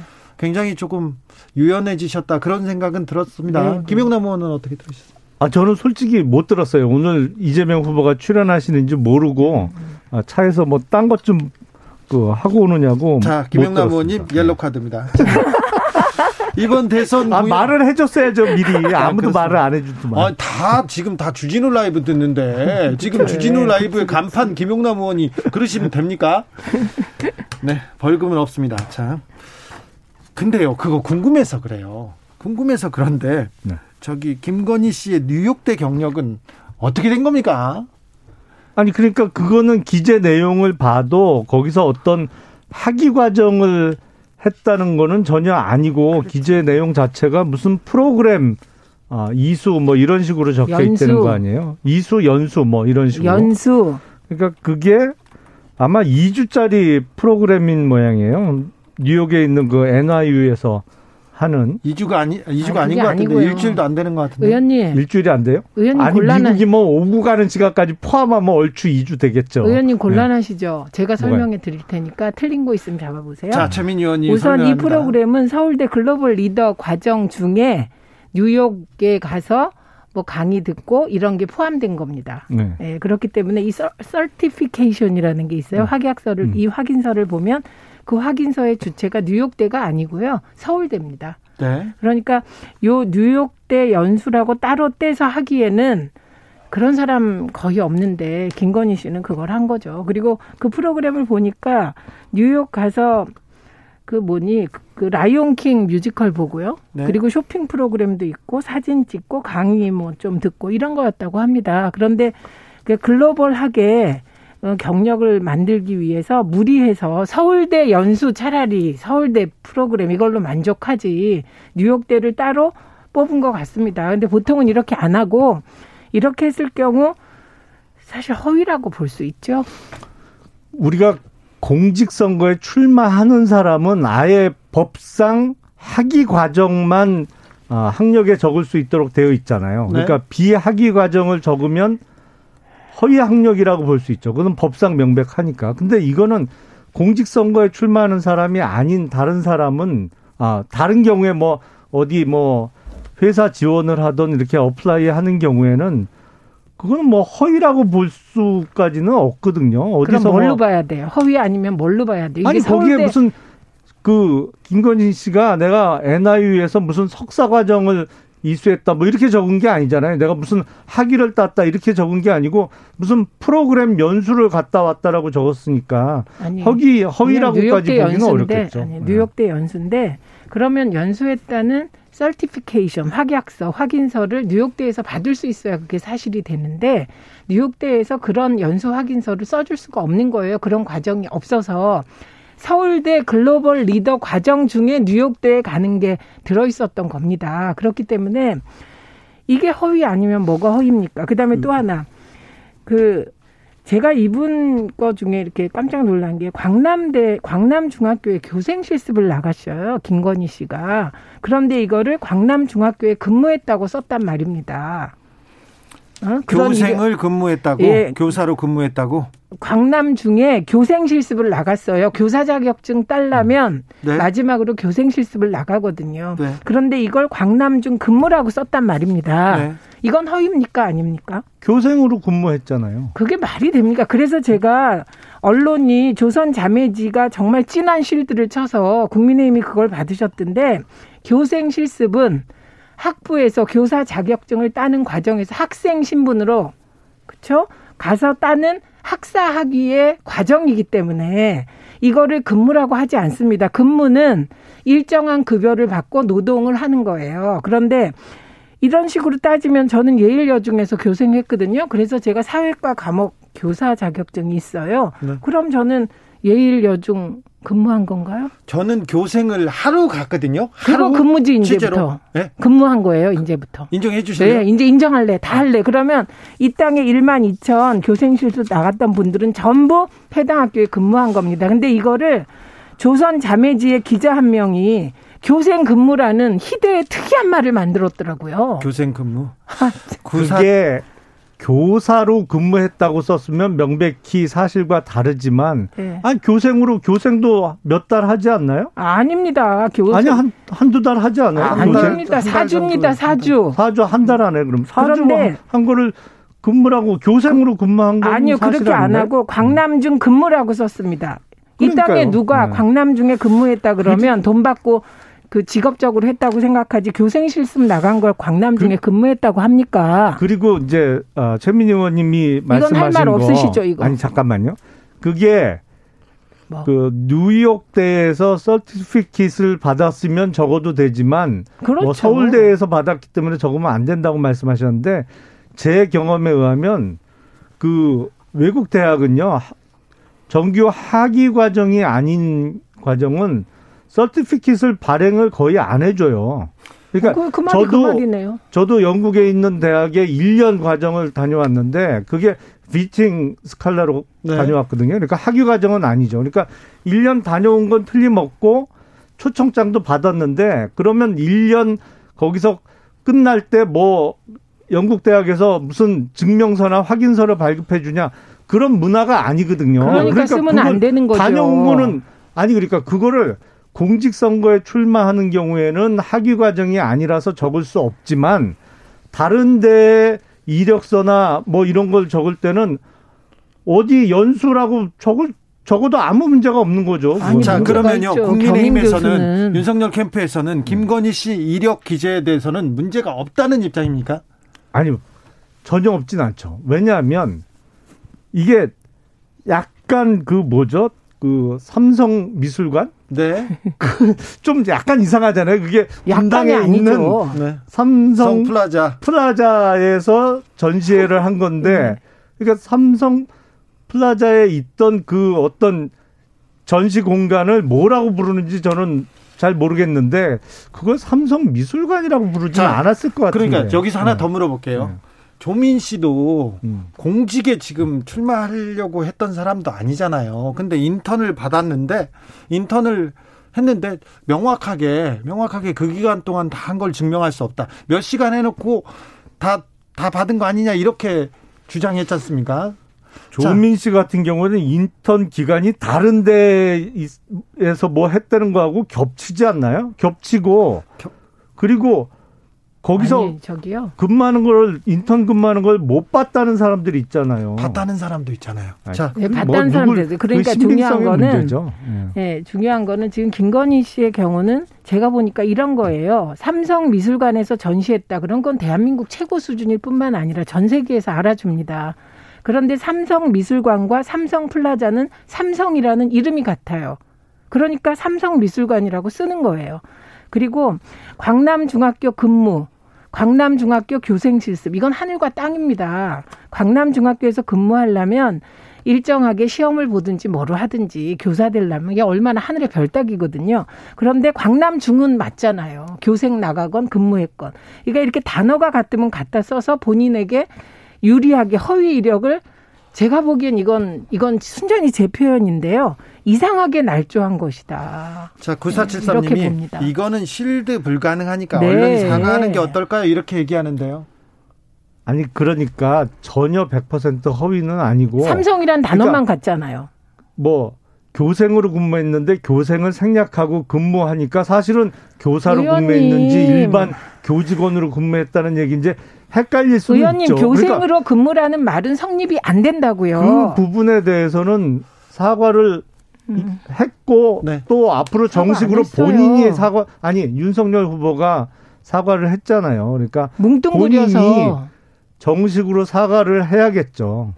자, 이게 다른 사람한테는 다른 사람이 얘기하면 그럴 수도 있어 얘기하는데 공정을 기치로 세운 윤석열 후보 아닙니까? 윤석열 후보는 또 조국 전 장관 주변 사람들한테 음. 엄청나게 엄격하고 공정한 잣대를 계속 들이댔는데 이거를 가족이나 부인한테 되면 이게 어 이거 뭐지 이렇게 생각하는 사람들이 많잖아요. 그 부분은 사실은 윤석열 후보가 이 지금 스캔들에서 취약하죠. 네. 왜냐하면 기존의 이미지하고 너무 안 맞아요. 네. 그런 부분 틀림 틀림없이 있습니다. 그 부분은. 그래도 의원님은 진짜 양심적이다. 이 상황이 뭐랑 같냐면 이회창 후보가 두 번에 걸쳐서 대선 후보 나왔다가 대세론을 형성했다가 졌어요. 그 이유가 뭐냐면 이회창 그러면 원칙 그리고 대쪽 이미지인데 네. 이분 아들 두 명이 다 군대에 안 갔어요. 어쨌든 이 두 명 다 군대에 안 갔다는 게 대쪽 이미지를 훼손했어요. 본질적 가치를. 그래서 떨어진 거고 지금 저는 국민의힘이 답답한 게 윤석열 후보에게 지금 김건희, 김건희 씨 허위 학력, 허위 이력이 사태는 이회창의 아들과 같은 정도의 국민들 마음에선 굉장히 큰 일인데 이걸 너무 적게 보시는 것 같아요. 그래서 사과도 깔끔하게 하는 게 아니라 사실이라면 사실과 상관없이 그리고 사과도 아니야 사과 의향이 있다 이런 식으로 하니까 본인이 이게 계속해서 갑니다.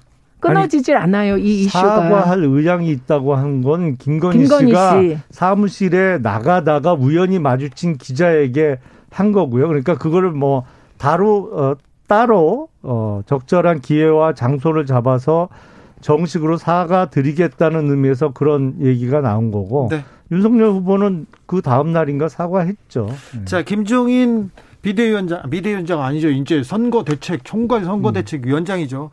네거티브 그만하라 이렇게 했는데 이 부분은 김건희 씨 논란은 네거티브입니까? 정당한 검증 과정입니까?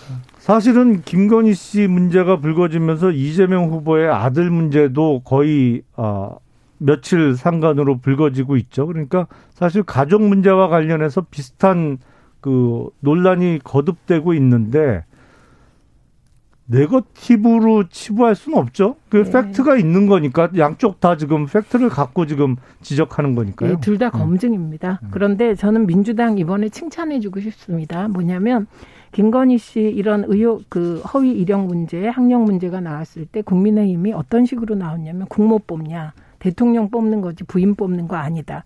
결혼 전에 일은 어떻게 하냐. 이런 식으로 3일 정도를 말도 안 되는 실드를 치다가 시간을 보냈습니다.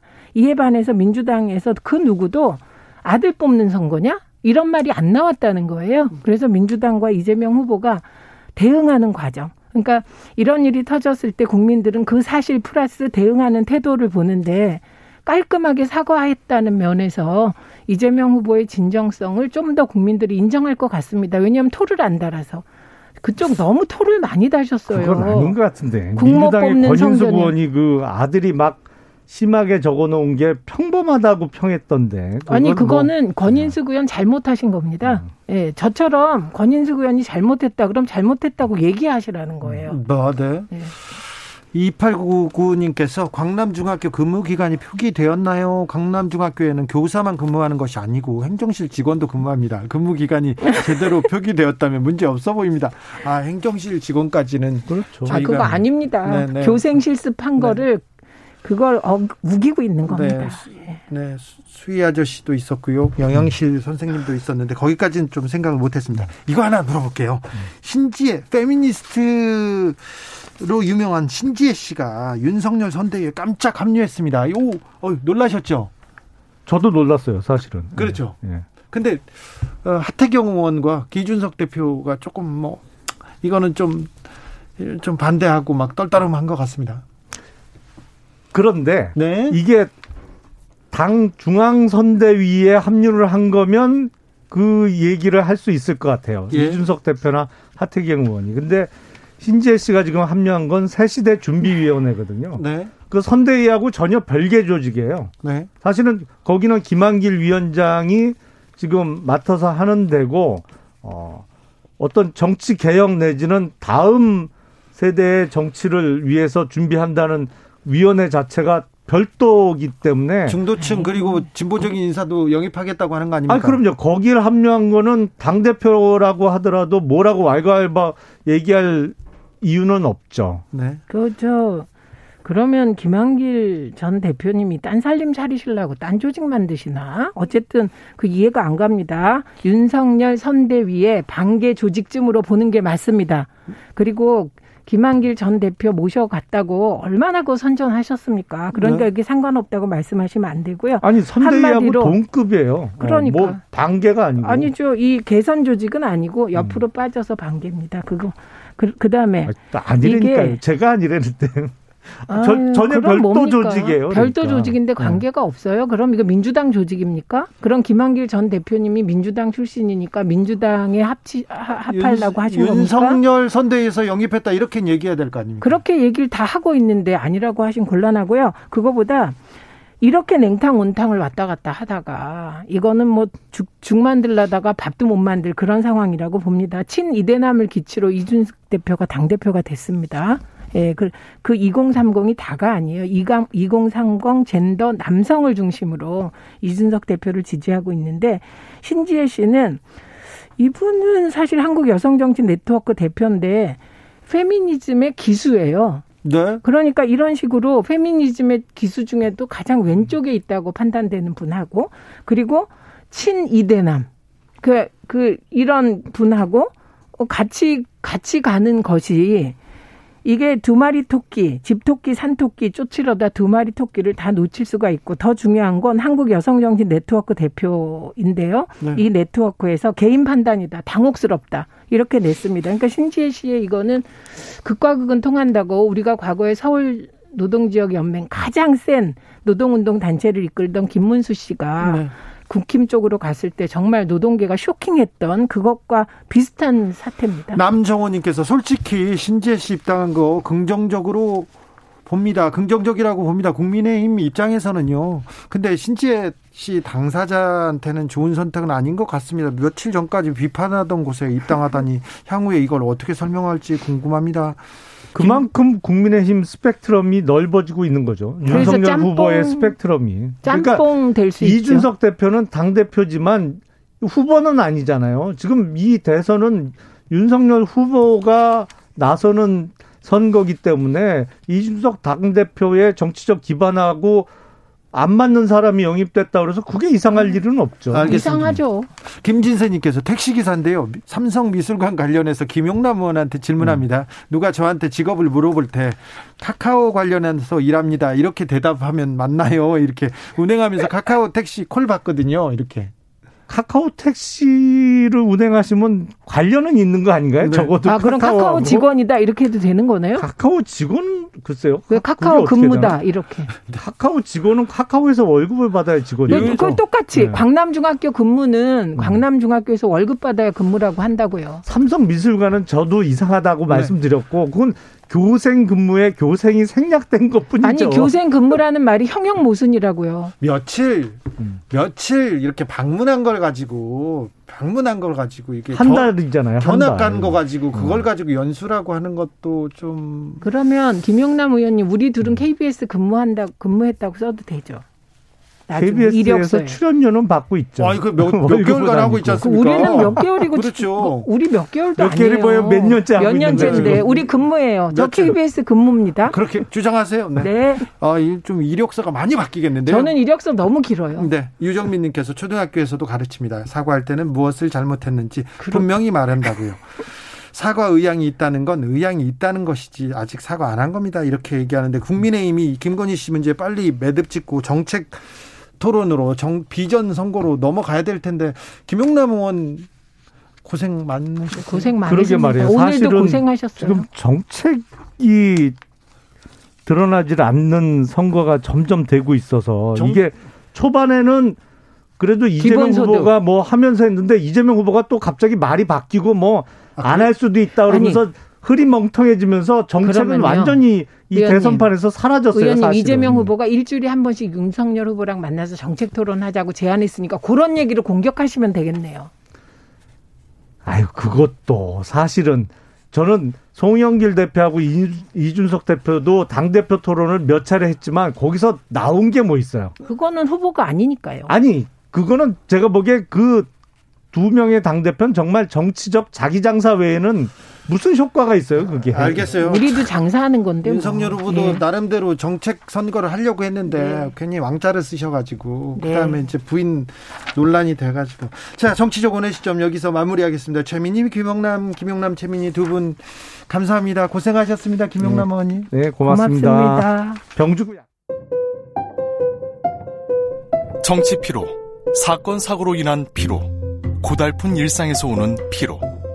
오늘 시사하셨습니까? 경험해보세요. 들은 날과 안 들은 날의 차이. 여러분의 피로를 날려줄 저녁 한 끼 시사. 추진우 라이브.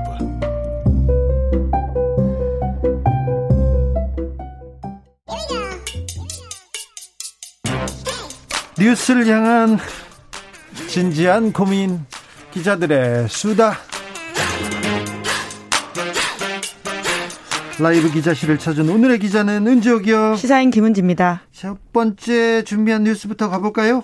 네, 이 뉴스가 계속 진행되고 있는데요. 네. 김건희 씨에 대한 의혹 계속 이어지고 있습니다. 아이고, 앞에서도 우리 얘기했는데. 아무튼 이 뉴스가 가장 뜨겁고 기자들도 제일 많이 취재하고 있으니. 자, 어떤 내용인데요? 네, 윤 후보 사과하면서도 일부 허위 조작이다 이렇게 반박을 그렇죠. 했는데요. 민주당에서 주장하는 거 가짜 뉴스 많다 이런 얘기 합니다. 네, 그러니까 한국게임산업협회 재직증명서 부분이 가장 큰 논란이 되고 있는데요. 네. 여기서 윤 후보는 비상금 무보수 명예직 이사였다. 김건희 씨가 그랬다라는 주장을 굽히지 않고 있습니다. 네. 또한 발급받은 것도 명확한 사실이다. 이렇게 이야기하고 있는데요.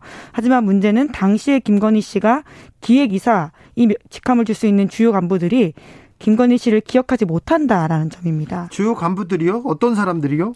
협회장, 기획이사 직책이 적힌 재직증명서를 발행한 부서장, 법이나 이전에 연합회 때부터 주요 실무를 맡은 전직 협회 간부, 초대 협회장 이런 사람들 모두 한겨레 신문이 취재했는데 기억하지 못한다라고 했다고 합니다. 이거 근데 조금 법적으로 문제될 수 있는 부분 아닌가요? 네, 그렇습니다. 이게 허위라고 밝혀지게 된다면 형사처벌을 받을 수 있는데요. 사문서 위조, 업무방해죄 대상입니다. 이런 이런 그 혐의로 처벌을 받은 사람이 있습니다. 기억하십니까? 2007년도에 신정아 씨가 그렇습니다. 네, 그때 취재하셔서 아마 더 잘하실 텐데요. 네. 그리고는 지금 윤석열 후보가 네. 당시에 네. 이 팀에 파견이 돼서 수사를 했던 검사였습니다. 그렇습니다. 대검 중수부에 있던 윤석열 검사가 서부지검으로 파견 나와서 신정아 씨와 신정아 씨와 그 변양균 씨를 그때 수사했어요. 당시 청와대 정책실장이었죠. 네. 예. 그 신정아 씨가 허위 이력서를 제출해서 여러 대학의 시간 강사 등으로 임용됐고 네. 광주 비엔날레 예술 감독에 선임된 바가 있습니다. 네.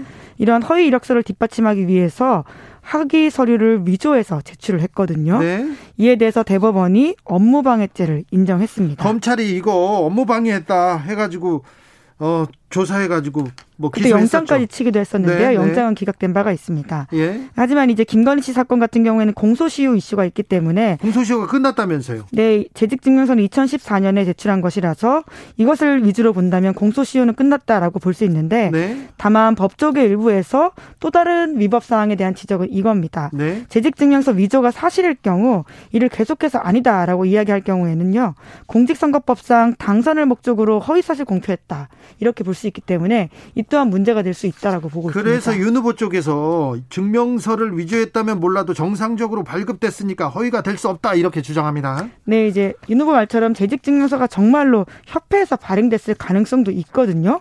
하지만 이 또한 검사가 기소한 전례가 있습니다. 네, 네. 바로 조국 사건 때인데요. 네. 조국 전 장관 아들 허위 인턴 경력서 발급 사건 이 전례가 될 수 있습니다. 최강욱 그 의원 사건 말하는 거죠? 네, 그렇습니다. 지금은 의원이고요. 그 당시엔 변호사였는데 네. 경력 확인서를 발급한 것은 사실이지만 검찰은 인턴 업무를 제대로 하지 않았다. 그렇기 때문에 이 허위 경력서로 대학원 업무를 방해했다라면서 기소를 했거든요. 그러니까 그 당시 최... 검찰총장이 윤석열 지금 후보입니다. 최강욱 변호사, 최강욱 변호사도 기소했었어요. 네. 네. 그러니까요. 그러니까요. 아, 의혹이 쏟아지자마자 그 조국 전 장관 관련해서는 의혹이 쏟아지자마자 검찰이 전광석화 같은 압수수색이 있었고요. 네, 7489님께서 피곤이 풀려야 되는데 듣고 있으면 더 피곤해요. 본부장 때문에. 아이고, 네, 죄송합니다. 다음 뉴스로 가보겠습니다. 예, 또 이 따뜻한 뉴스를 준비해야 되는데 여전히 네. 피곤한 뉴스일 수 있겠습니다. 네? 김무성 전 의원이 김영란법 위반 혐의로 검찰에 송치됐습니다. 가짜 수산업자 사건 때문에 그렇죠? 네, 그렇습니다. 김무성 전 의원이 2019년 10월부터 수개월 동안 가짜 수산업자 김태우 씨에게서 제네시스 차량을 제공받아서 공짜로 이용한 혐의를 받고 있는데요. 네. 다만 경찰에서는 김 전 의원의 정치자금법 위반, 뇌물 혐의에 대해서는 무혐의로 판단했다라고 합니다. 아, 그래요? 네, 혐의를 좀 더 자세히 말씀드리면 네. 김전 의원이 지난해 5월까지 김태우 씨로부터 제공받아서 이용한 차량이 세 대라고 합니다. 네. 벤츠, 제네시스, 카니발인데 김전 의원 쪽 해명을 들어보면 벤츠는 친형이 김 씨에게서 사기를 당한 금액의 담보 차원에서 받았던 거고 나머지는 합당한 대가 지불하고 탔다 이렇게 이야기하고 있습니다. 그런데 수사를 해봤더니요. 네, 다른 석연치 않은 구석이 있었다라고 하는 건데 경찰 조사 결과 김 전 의원은 2019년 10월부터 김태우 씨로부터 제네시스를 제공받아서 무상으로 이용을 계속하다가 지난해 3월에서야 이용료를 냈다라고 합니다. 네. 그리고 이 차량은 김무성 전 의원의 부인이 최근까지 이용했다 이렇게 알려져 있습니다. 네. 이제 그렇기 때문에 이 사건을 경찰이 혐의가 있다고 판단을 해서 검찰로 넘겼습니다. 이제 가짜 수산업자 사건은 다 마무리가 된 건가요? 경찰 차원에선 그렇다라고 볼 수 있는데요. 정말 사회가 시끄러웠던 거에 비하면 좀 잔잔하게 끝나는 게 아닌가라는 생각이 들 수밖에 없습니다. 네. 8개월 동안 수사해서 마무리가 된 건데 올해 4월 달에 사기 혐의로 조사받던 김 씨가 새롭게 진술을 하면서 이 사건이 시작됐거든요. 내가 이런 이런 사람들한테 이거 돈 다 줬어 막 이렇게 얘기했죠. 네, 김태우 씨가 정치인, 검경 간부, 언론인 적어도 27명에게 선물 보냈고 특히 박영수 전 특검, 이방영 검사, 이동훈 전 조선일보 논설위원, 윤석열 캠프에서 대변인 역할을 했던 인사입니다. 네. 이런 사람 등에게 고급 차량을 무상으로 빌려주거나 골프채 등을 줬다. 이렇게 말한 바가 있고요. 네. 어, 김 씨는 116억 원 규모의 대형 사기 행각을 벌였다라고 했었는데 이 과정에서 로비가 있었다라면 아주 큰 게이트로도 번질 가능성이 있었거든요. 그런데 이 수사를 해야 되는데 검찰이 이 수사에 대해서는 속도를 못 내고 멈춰버리더라고요. 네, 김영란법 위반 혐의로만 수사가 진행이 됐고요. 뇌물 혐의가 적용되지 않아서 당시에 현직이던 박영수 전 특검 그리고 김무성 전 의원, 이방현 검사 이런 사람에게는 만약에 사실이었다면 뇌물죄가 적용될 수도 있었을 텐데 그렇게까지는 가지 못한 채 끝났습니다. 네. 그렇죠. 뇌물죄는 청탁금지법보다 훨씬 형량이 무거워서 그런데 그쪽까지는 수사가 진행되지 않았어요. 네, 이제 그러다 보니까 사건의 본질을 가닿지 못했다 이런 비판도 있습니다. 김태우 씨 1심 선고 결과는 나왔죠? 네, 앞서 말씀드린 사기 혐의와 관련해서 선고 결과가 나온 거고요. 이들에게 금품을 제공했던 김영란법 관련해서는 아직까지 수사가 제대로 진행되고 있지 못합니다. 아직도 안 됐다고요? 네, 그러니까 검찰로 넘어갔는데 검찰에서 아직 사건을 좀 지고 있다라고 보시면 되는데요. 아이고, 뭐 하는지 모르겠어요. 요새 검찰. 검찰 수사 요새 열심히 안 합니다. 보입니다. 네, 여러모로 뭐 소위 이제 침대 축구다 이런 이야기 많이 하는데 네. 그런 것들이 좀 생각나는 검찰 수사의 장면들이 꽤 있습니다. 네. 네. 네. 그리고 이 사기 사건 관련해서는 8년이 1심에서 나오긴 했습니다. 네. 이은표님께서 보세요.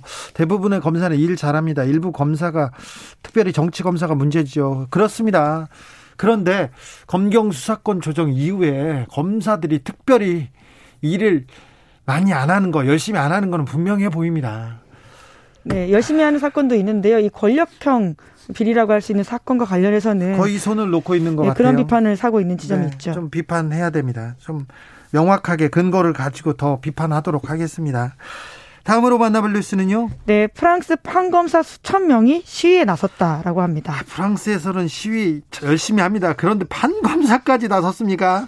네, 굉장히 한국으로서는 상상하기 힘든 장면인 건데요. 네. 사법부에 대한 예산 증액과 인력 확충, 뭐 공무원들 입장에서는 굉장히 중요한 이슈이긴 한데 네. 이런 이야기를 가지고 판검사들이 시위에 나섰다라고 합니다. 계기가 있었죠? 네, 그렇습니다. 사람이 숨졌기 때문인데 지난 8월에 프랑스에서 한 판사가 과중한 업무와 스트레스에 시달리다가 스스로 목숨을 끊은 사건이 있었습니다. 그 이후에 그 동료 판사들이 기고를 했어요, 언론에. 네, 판사들이 겪고 있는 현실에 대해서 여러 가지 이야기를 한 건데요. 어떤 판사는 오전 9시부터 오후 3시까지 쉬지 않고 50건의 재판을 소화하느라 몇 시간을 기다린 사람들의 얘기를 단 7분밖에 들어줄 수 없다. 모든 것을 숫자로만 따지고 얘기를 듣지 못하는 정의는 더, 더는 원치 않는다. 네. 이런 이야기를 하면서 판검사들이 나섰다라고 볼 수 있습니다. 7분 재판 얘기 나오는데 우리는 5분 재판, 2분 재판 그런 얘기가 있거든요. 프랑스의 판사 수가 좀 적, 적나요? 네, 다른 나라에 비해서 적다라고 볼 수 있는데요. 물론 한국에 비해서는 아닙니다. 아, 네. 예. 프랑스 국민 10만 명당 판사가 11명 꼴이라고 하는데 24명인 독일이나 EU 평균인 18명에 못, 친, 못 미친다라고 합니다. 네. 이제 그렇기 때문에 프랑스 판사 노조에서는 이렇게 판사 서기 숫자 늘려야 된다라는 주장을 하고 있는데 네. 최근에 예산이 늘긴 했다라고 합니다. 그런데 이것들이 법원이 아니라 교도소 등으로 갔다 이런 이야기를 하고 있습니다. 저도 이 뉴스 보면서 말씀처럼 한국의 현실이 떠올라서 준비해 왔거든요. 네, 한국도 엄청 일이 많거든요. 네, 사실 7분 재판이 정의를 실현하지 못한다 이런 이야기를 프랑스 판사들이 하는데 한국은 5분 이하의 재판을 하는 경우가 많습니다. 네. 아마 재판을 직접 겪어보신 시민들이라면 모두가 몸소 겪는 일일 텐데요. 저는 재판 많이 했잖아요. 잘 알아요. 이번 어, 이렇게 다음에 하시죠 이렇게 준비를 하고 가서 기다리고 있는데 다음번에 하시죠 이렇게 해가지고 미루는 재판도 많았어요. 네, 각자 억울한 상황들이 있고 또 결과가 어떻게 나온다고 하더라도 과정상에서 설득이나 납득이 된다면 자기 이야기를 많이 할 수 있다면 그 재판을 납득하고 공정하다 이렇게 느낄 수 있는 지점들이 많을 텐데요. 네. 전혀 절차상에서 그런 것들이 담보되지 못하는 점들은 한국은 훨씬 심각합니다. 그렇죠. 한국의 판사 수는 얼마나 됩니까? 네, 2021년 현재 판사는 2,900여 명이라고 하는데요. 네. 그러니까 국민 만 명당 한 명도 되지 않는다라고 합니다. 3천 명 정도 생각하시면 됩니다. 근데 계속 그 수준을 유지하고 있습니다. 네, 그래서 판사들 사이에서도 최근에 이런 이야기들이 나오고 있다라고 하는데요. 올해 2월달에 전국 법관 대표 회의라는 게 열렸습니다. 네. 여기서도 판사들이 판사 업무를 분담하고 좀 늘려달라 이런 이야기를 했다라고 하는데요. 이런 것들은 단순히 판사 삶의 복지가 아니라 시민에게 더 좋은 방식이기 때문에 좀 우리 사회가 고민해야 될 부분이 있어 보입니다. 네, 그런데 판사의 업무 부담이 지, 재판의 질을 떨어뜨린다. 그러, 그러, 그 얘기를 하는데 판사의 증언을 누가 반대하는지 아십니까? 판사들이 반대합니다. 고위 판사들 중에서 특히 그런 분들이 네. 많죠. 일선 판사들은 또 늘려달라 이런 이야기 하시는 분도 있거든요. 검사들도 늘려야 된다 얘기하셨습니다. 검사들이 반대해요. 의사. 어유 공공의료 이렇게 힘들다. 의사 좀 정원 좀 늘려주세요. 의사들이 또 반대합니다. 왜 그러냐면요. 그 왜 왜요 이렇게 당신들 일이 많아서 일이 많아서 힘들다면서요. 그런데요 사람들 판사를 늘려놓지 않습니까? 그러면 질이 떨어집니다. 그러면서 판사들이 기득권을 지키려고 자기네들 어? 자기네들 밥그릇이라고 하면 너무 좀 비하해서 죄송합니다만 밥그릇 지키려고 그 판사를 늘리는 걸 반대합니다. 네, 실제 시민의 입장에서는 밥그릇 싸움처럼 보이는 게 있죠. 그러니까 어떤 질이냐라고 물어봤을 경우에는 시민의 재판질이 아니라 판사들의 소위 밥그릇이 좀 줄어드는 게 아닌가라는 의심이 들 수밖에 없는 거죠. 네. 이 얘기를 제가 20년 전에도 했거든요. 그런데 아직도 하고 있습니다. 네. 프랑스 판사들의 파업을 얘기를 하면서 저희가 한국 판사에 대해서 생각해 보게 됩니다. 기자들의 수다 시사인 김은지 기자 함께했습니다. 감사합니다. 네, 감사합니다. 교통정보센터 다녀올까요? 정현정 씨.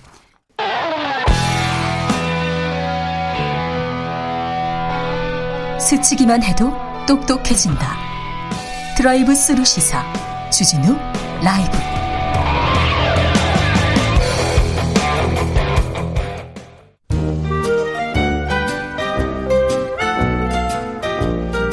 민생이 먼저다. 함께 잘 먹고 잘 사는 법 찾아보겠습니다. 민생과 통하였느냐? 생생 민생. 통. 언제나 소나 민생 생각 안진걸 민생경제연구소장 어서 오세요. 네, 안녕하십니까. 소장님. 오늘은 또 어디에서 이렇게 바삐 오셨어요? 예, 방금 전에 네. CJ 대한통운 본사 앞에서 네. 택배 기자 기사님들하고 네. 또 집회를 했는데 왜요? 혈서까지 쓰셨어요. 혈서요? 택배 기사님들 대표들인 택배 노조 집행부들이 네. 자 이게 우리가 택배 노동자 과로사 문제를 해결하기 위해서 분류 작업에 인원을 투입해라. 하기로 했잖아요. 네, 그다음에 택배 사람들 처우 개선을 위해서 당 건당 수수료도 올려줘라. 네. 그다음 산재 보험도 지원해줘야 된다. 이제 이렇게 크게 세 가지가 있었잖아요. 근데 분류 작업은 인원은 서서히 투입되고 있어요. 그다음에 산재 고용보험도 일부 지원이 되고는 있어요. 일부 그래서 성과는 있었어요. 우리 국민들이 응원하는 연대안. 네.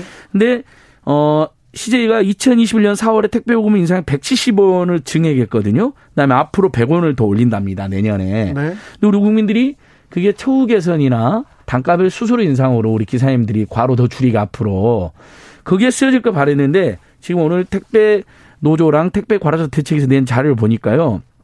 그렇게 해서 CJ 대한통운이 1년에 늘어나는 이득이 연 4,860억 원.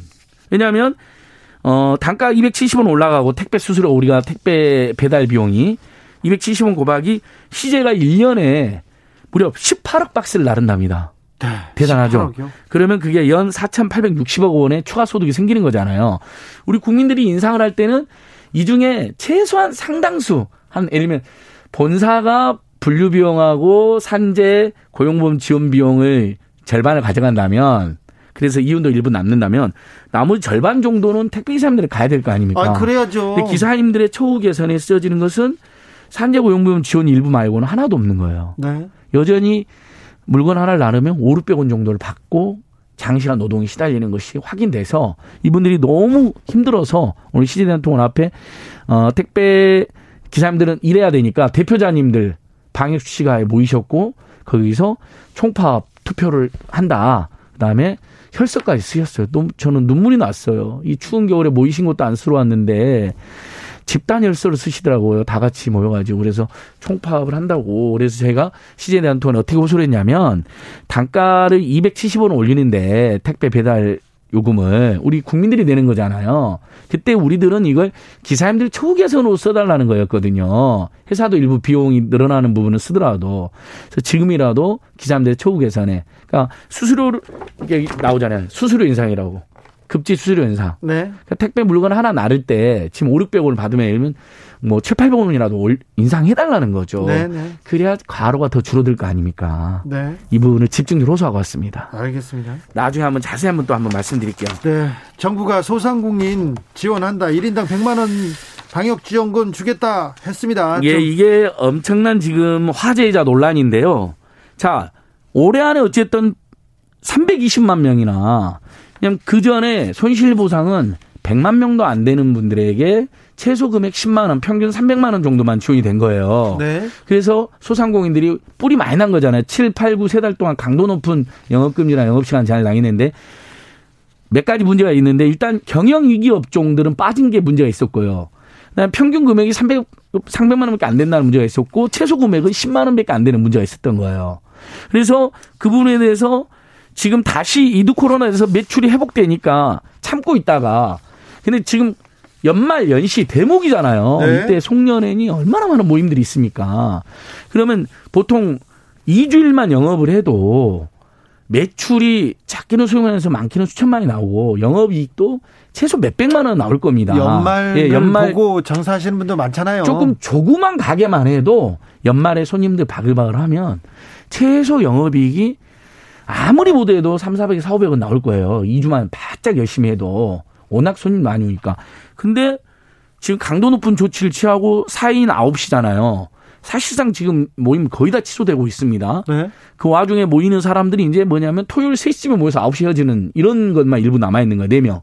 네. 그러니까 6명, 8명 모이려고 했던 모임 다 취소되거나 취소되면서. 근데 100만 원을 주겠다니까 일단은 올해 안에 주는 100만 원은 도움은 되죠. 네. 근데 그거로는 못 버티고 그다음에 이두 코로나에서 후퇴한 대가치고는 너무 작다라는 지적을 받는 겁니다. 네. 그래서 아까 뭐 오늘 이재명 후보도 공약을 발표했던데 방역 점검이 턱없이 적다는 지적을 하더라고요. 지금 아까 주진우 라이브 오셔가지고도 네. 올 한해 100만 원 주는데 이걸로는 턱없이 부족하다 얘기합니다. 맞습니다. 이제 제가 그래서 이 기준을 그런데 이재명 캠프든 그다음에 야당이든 방역 증금이 적다라고만 하지 기준을 제시를 못 하더라고요. 아니 근데 주, 준다고 하고 손실 보상 하겠다고 했는데 네. 왜안 됩니까? 자, 방역 증금은 지금 어 4.3조 정도를 정부가 최대한 털털 모아 가지고 이번에 320만 명한테 100만이 주니까 3.2조가 들어가고 네. 그다음 방역품 또 지원 뭐 10만 원 등등 해서 이렇게 4.3조가 들어가는 거예요. 그 다음에는 돈이 없으니까 이제 내년 예산을 쓰는데 내년 예산에는 손실 보상을 위한 예산은 2.2조밖에 포함이 안 돼 있습니다. 2.2조로 도저히 커버가 안 되겠죠. 왜냐하면 이게 1월 달 초에 이 지금의 강도 높은 방역 조치가 풀리냐 풀린다는 보장도 없잖아요. 왜냐하면 1, 2월까지 가면 어떻게 오미크론 때문에. 그러면 지금 소상공인들은 만약에 우리가 방역 조치를 적극 협조를 하면 두 가지가 이루어져야 되는 거예요. 지금 받는 방역증 100만 원이 보통 우리가 연말에 엄청난 최소 몇백만 원 돈을 번다 그랬잖아요. 영업이익으로 매출 빼고요. 그러면 이분들이 살게 해줘야 될 거 아닙니까? 보통 우리 노동자들 또 보면 집집마다 최소 2, 300, 3, 400은 있어야 살잖아요. 네. 그러니까 방역증 100만 너무 적은 거죠. 저는 전격적으로 우리 국민들의 동의를 구하면서 어, 소상공인들에게 200에서 300만 원 정도는 방역증 올려주자 이런 제안을 드리고요. 그 다음에 이제 그렇게 해서 10월, 11월, 12월 달 버티는 거에 대해서 손실보상금, 2차 손실보상금이 내년에 나가는 거거든요. 네. 그 부분이 일단 최소 금액은 10만 원에서 50만 원 올라가는 건 잘 됐어요. 근데 50만 원 가지고 10월, 11월, 12월 버틴 거 50만 원 받으면 이분들이 기분이 좋겠습니까? 생활에 얼마나 도움이 되겠습니까? 그래서 최소 지원금도 매출 감소액에 연동해야 되겠지만 더 올라가야 된다. 그다음에 평균 지원금도 더 올라가야 된다. 그리고 경영이기 업종이 빠져 있는데 경영이기 업종들이 반드시 포함돼야 된다. 이 부분 네. 다행히 어 여야나 정부에서도 방향은 그렇게 지금 동의는 하고 있습니다. 알겠습니다. 금액이 너무 작다. 추경이 불가피하다. 온라인 플랫폼 관련법이 1년 동안 국회에서 잠자고 있어요. 맞습니다. 이거 그 지금 시민단체들 중소형 단체들이 그래서 민주당 정무위 간사 김병우 의원도 막 쫓아가고 결국 뭐 상당히 뭐 법을 올해 안에 무조건 만들어 달라라고 이제 호소한 기사를 제가 확인해 왔고 방금 전에 참여연대 김조 팀장 담당 팀장하고도 통화를 했습니다. 근데 어이 온라인 플랫폼 공정화법이라는 건 결국 뭐냐면 온라인에서 플랫폼들 있잖아요. 네. 뭐 네이버도 있을 것이고 배달앱도 있을 것이고 그다음에 카카오 택시도 있고 이런 회사들이 중간에 끼어들어 가지고 많은 수술을 받거나 무슨 광고를 받는데 어떻게 광고를 하는지도 잘 모르고 정보도 제공도 안 하고 이러는 거거든요. 각종 갑질도 하고 내 물건 팔아주는 건 고마운데 거기서 갑질해서 갑자기 퇴출도 당하기도 했어요. 이분들이 뭐 쿠팡 뭐 갑질도 유명하고요. 네. 그래서 그러면 올해 안에 반드시 만들라 했는데 그 인터넷 기업들의 모임에서 반대하면서 지금 일이 꼬인 겁니다. 아이고. 그리고 민주당은 올해 안에 만들었다는데 국민의힘당은 또 소극적인 이런 상황이에요. 제가 확인해 보니까. 네. 그러면서 지금 12월 임시국회 안에 통과가 안 될 것 같다. 네. 이런 지적을 지금 그래서 우려가 엄청 나오고 있습니다. 어르신들이 은행 지점이 하나씩 둘씩 없어지고 있다는 거 그것 때문에 엄청 걱정하시더라고요. 자, 오죽하면 서울 노원구에 저는 못 갔는데 우리 저희 민생경제 가장 많이 연대하는 금융정의연대라는 단체가 있는데 네. 노원구의 주민들하고 왜 은행 지점을 또 없애려고 하냐. 네. 그럼 2km, 3km를 걸어가야 되는 한 지점을 가려면 이제 어르신들이 네. 너무 멀잖아요. 네.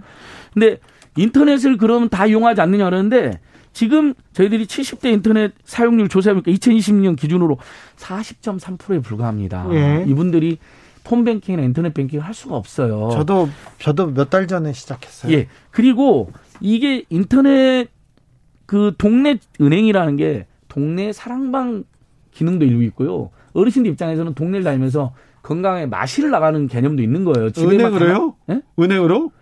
아니 집 안에서 폰뱅킹이나 스마트뱅킹만 하고 있는 것보다는요. 네네. 어르신들이 그래도 뱃셈 햇볕 쏘면서 쐬면서 네. 네. 동네 나가서 동네 분들하고 인사도 하고 은행도 왔다 갔다 하면서 그렇게 또 건강도 챙기고 마을 공동체도 기여를 하는 거거든요. 네. 근데 자꾸 우체국이나 은행이 이윤의 논리만으로 근데 그래서 뭐 적자에서 폐쇄하는 것도 아니에요. 네. 지금 작년에 시중에 16개 시중 은행이 이자 소득이 40조가 넘고요. 네. 올해는 60조에 육박할 거로 지금 전망이 됩니다. 네. 그러니까 비, 만약에 너무너무 힘들어서 문을 닫겠다 하면 이해가 되잖아요. 네. 근데 그게 아니라 그냥 이제 찾아오는 손님이 예전 같지 않다. 인터넷 뱅킹이나 폰 뱅킹을 많이 하니까 그건 맞아요. 네. 하지만 여전히 동네에서 굉장히 중요한 공적 기능을 하는 은행이나 우체국인데 네.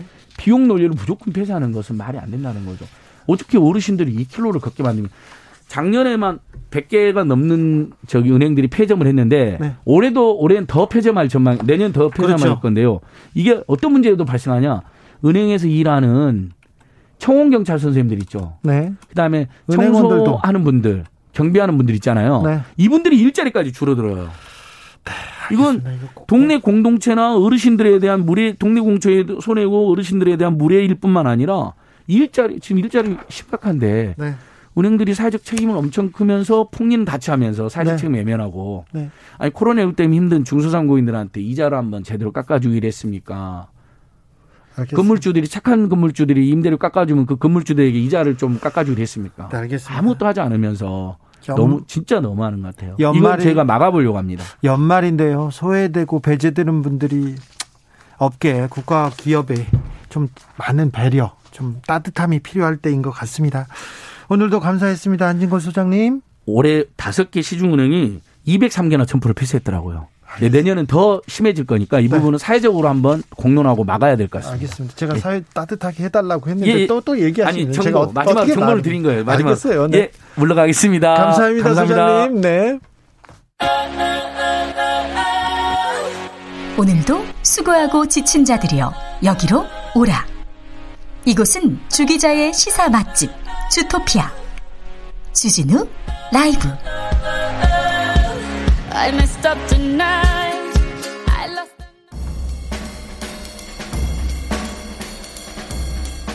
느낌 가는 대로 그냥 고른 뉴스 여의도 주필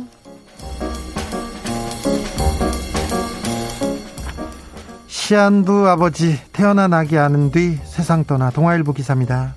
미국 코네티컷에서 있었던 일입니다. 시한부 판정을 받은 한 남성이 있었는데요. 부인 헤일리 파크가 임신을 했어요. 임신을 했는데 남편이 6개월 시한부 판정을 받은 거예요. 그래서 어, 시한부 남편을 보고 있다가 갑자기 남편이 건강이 급속도로 악화됩니다. 그래서 이 부부가 결정을 했습니다. 특별히 부인이 결정을 했죠. 출산 출산 예정일보다 3주 앞당겨 수술을 해서 아이를 낳은 겁니다. 그래서 아이를 낳아서 아, 남편 제이비한테 이렇게 안겨줬습니다. 근데 극도로 건강이 나빴던 남편이 어, 아이를 안자마자 생체 지수가 안정된 모습을 보이고요. 아이를 안아보더니 이렇게 따뜻한 따뜻하게 아내의 손을 잡았다고 합니다. 그리고 숨졌습니다. 사랑을 위해서 남편을 위해서 그가 떠나기 전에 아들을 보여주고 싶은 그 부인의 사랑. 사랑이 감동적입니다.